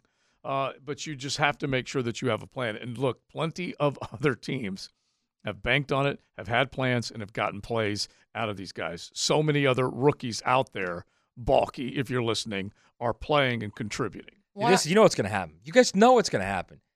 He's going to draft Zach Zinter. You know that's going to happen. Oh, no, right? I've already accepted that. That's That's uh, that's coming on day 100% three. gonna happen. So Zach Zinter is the he's a guard, yes, or the He center. blew out his knee against Ohio State. Michigan He's- he's offensive out- lineman. He's Yeah, out let people know who we're talking about Yes. because not He's everyone else is has a their guard depth for chart. Michigan, an All-American guard in Michigan. Yeah. He's a really good player. Okay, Mhm. really good player. Mhm. Um, a guy that's got a little nasty in him. Good player. Team captain too. They- He's they, uh, cried in the stands when he went down character against guy. Ohio State. Character guy too, by the way. Yeah, I, I, look, I'm all for those guys. There's, I like there's those. no doubt in my mind. He, He is him. taking him. I, I couldn't agree more, Matt. That is your round four pick. You can pencil it in. Another guy that I really like that we can also talk about as the weeks go on, Darius Robinson. Matt and I have been marveling as we watch Senior Bowl practice right now. He is working his way into round one. We met with him at the combine. At that point, he had been playing inside. He was like 290 pounds. He lost the weight. Now he's become more of an interior rusher, an edge guy of sorts. He is absolutely And he- toasting dudes in the He's- trenches. He might be the right best now. guy at the Senior Bowl right now. and He's he looks strong. Okay, Yeah. and we're talking about a guy who plays with a little violence in his body. Well, he just went against Guyton in a one-on-one drill and That's good. literally shed him. And he also just baptized poor Beau Limmer. Yeah, and, and uh, honestly, in this in these situations, what is an offensive lineman's But uh, he's gifted to do wear guys down, wear guys down. So these guys, defensive linemen, can win these battles for a while, but then they'll wear them down. Right. So that's really what you got to prove. All right, we'll keep it rolling. Talking uh, prospects, taking a look at. We need to bring up uh, the FSU, or excuse me, the Tennessee investigation, the latest from that. We'll do that before we are done right here in XL Primetime. This is XL Prime Time, brought to you by Florida Home AC. Now that's cool on 1010XL. XL Prime Time, marching towards the 3 o'clock hour. You got the Franchise Show coming up then. We've been hanging out on a golf club of Southampton Wednesday. Thanks for hanging out with us. Always fun, especially when we get to chop up everything that's going on, uh, including some of the proceedings uh, off season uh, that have been coming out of the NCAA world. Imagine them uh, getting out their badge, uh, their police uh, search warrants, and climbing up on Rocky Top uh, to go sniffing around those stills and find out what's going on. And at least right now, the early reporting, Matt, is that they have been they've been selling us a, a you know a, a little bit of a bill of goods. Okay, this is not very good moonshine, is is what I'm getting. There's not a whole lot of legs to what they're suggesting right now, is there? Uh, there's. You mean as far as what the case against the NCAA? Yes, Oh, what the gonna- NCAA is looking into. They're gonna, bury the NCAA with this. Is what they're gonna. Yeah, do. I mean- got the the states of Tennessee and Virginia right now are now taking the NCAA to court. And I don't need to remind everybody the NCAA's history of court cases. Yeah. In a word, it's horrific. so they're gonna. th- This will. This case will end NCAA enforcement as we know it. And frankly, I wouldn't mind. This, so this is what I wrote today at Saturday Down South, and I and I you know I asked you to go read it because you'll get a better understanding of what's going on right now. You know, the NCAA, and, and this has to be said because I think people don't re- recognize what's going on here. In 2020, 2020, in the times of masks and jabs and pandemic, okay, California and Florida, the two states, declared that their student athletes could earn off their name, image, and likeness. They didn't care what the NCAA said. Right. Okay. Thank you, Ron. So the NCAA, and they said, and it's going to be in law by 20 July of 2021. Right. They knew for 16 months that NIL was coming. The NCAA, NCAA did. 16 months, and did nothing. Yeah. Nothing. Okay. They did nothing by as far as legislation, nothing by as far as rules, guidelines, whatever you want to call it. Okay. And then it happens, it arrives, and now they don't know what to do. Mhm. So then it's the wild, wild west. Yeah. And now they don't understand how everybody, you know, they don't understand this whole third party instance. How well, how are teams getting players and paying players if the coaches aren't interacting with the with the collectives? Of course, the coaches are interacting with the collectives. Yeah. Of course they are. Of course, Atkins is going to take a player to a collective to set up a deal because that's the way it should be. And it's the only way that it happens. That's the way it should be. And this is what so throughout this entire process now since 2020, the NCAA still has never once said, what's wrong with players earning off their NIL, number one. Right. And number two, what's wrong with schools helping them? Mm-hmm. Yeah. There's Because nothing wrong with that. it- but, it- of course, you have these men and women at the head of the universities Mm-hmm. Who are making billions in media rights deals, okay? And, oh, by the way, in the last 12 months, 14 months, have literally eaten each other by expanding. Yeah. And they're worried about what a player makes in NIL. Oh, they're worried about how it, how a school sets up a player. They're worried about how this is what they actually want to do. This is what the most amazing thing of all, actually. They floated the idea, the NCAA, of having this clearinghouse type thing where players would have to not only register their deals, but how much they were making. Yeah. Who the hell do they think they are? How much they're making? Well, I, again, I told you. I said the IRS should be sending some of their agents over the NCAA's way because they're so backlogged. This is going to blow up. They, Uh, they, the, the states of Tennessee and Virginia are going to crush the And NCAA. what's so funny is that the way the NCAA is coming at this is uh, okay. If the university and the uh, collective want to walk arm in arm, they're trying to make sure that they follow rules instead of break rules. You would at least What rules? Right. I'm just saying There are no I'm just- rules. I'm just saying. You just make that assumption. I'm talking about breaking NCAA rules, not not in Their only rule, and it's not even a rule, they call it guidance. Right, so I'm not kidding. That's the word they use. Yeah. Guidance. Yeah, and it so- is it is the schools cannot act as a third party. Right. Which is utterly stupid because how else are the collectors going to know who to pay money to? Right. And so these other stupid rules that are still out there are not what you can make off of your name, image, and likeness. It's how you go and talk to players, get players from one place to another, like providing a jet and all these kind of. Well, you know, if you're in an NIL world, you uh, the jet is is in play now. You can include that as Well, part of only your. well, here's another thing. Who cares? Yeah, uh, believe me, you- you're yelling at the wrong guy. But No, I know you are, but Yeah, my, yeah. my point is, so they're they're saying, well, it's it's gonna it's gonna change. It'll it'll it'll, it'll mean there's only a select group of people that win win the championship. So in the two years since NIL, the two full years, Mhm. TCU played for a national championship and Washington played for a national championship. Yeah. You know why? to Johnny come lately. NIL. Yeah, yeah. And Washington had been in the playoff before, so they were an established program, uh, certainly. But at the same time, had not made it to the championship game. The Washington's not there without Michael Penix. You know how they got Michael Penix to Washington, away from Indiana, and Mm-hmm. Yeah. away from the state of Florida where he's from? yeah, is the ability. NIL. To, yeah, and the ability to transfer and also in the portal. because Willie Taggart didn't want him at Florida Yeah. State once upon a time. Whoops. Well, Sorry. he, he wasn't the same guy. He wasn't back the only then, one. Too. Florida didn't want him either, so. yeah, I know. he wasn't the same guy. But there, that is where we are. Is in the what I'm. My whole point in that in saying that was the assertion was that you're doing something wrong instead of doing something good. Right. Is that the suit is now looking at you and saying you must be in cahoots if it's you walking arm in arm with your NIL booster buds and you must be breaking the rules. Well, no, there are new rules and we are following them and we're making sure players get paid. And in the end, the NCAA, I don't know what the what the final result will be, but they better figure out how to get some of this money back into the universities or they're going to lose all So their power. the final result is going to be there are no rules. That's going to be the final result. Okay, that's number one because any kind of rule you put in NIL, there's going to be an attorney and a court and an appeals court. And oh, by the Mm-hmm. way, remember what SCOTUS did a year and a half ago unanimously, and SCOTUS never votes unanimously on anything mm-hmm. unanimously about how athletes can be paid more Right. than their scholarship, and how and how you know Kavanaugh wrote the, the the the majority paper, and he said that basically what the NCAA is doing is getting free labor. Yeah, liberals and conservatives. Yes, together on that everybody one. agreed on this. So it, it- this is it's not this. I don't know why the NCAA is so so surprised by all this. That's what's going to happen. There's going to be no rules for NIL, which is what there should be.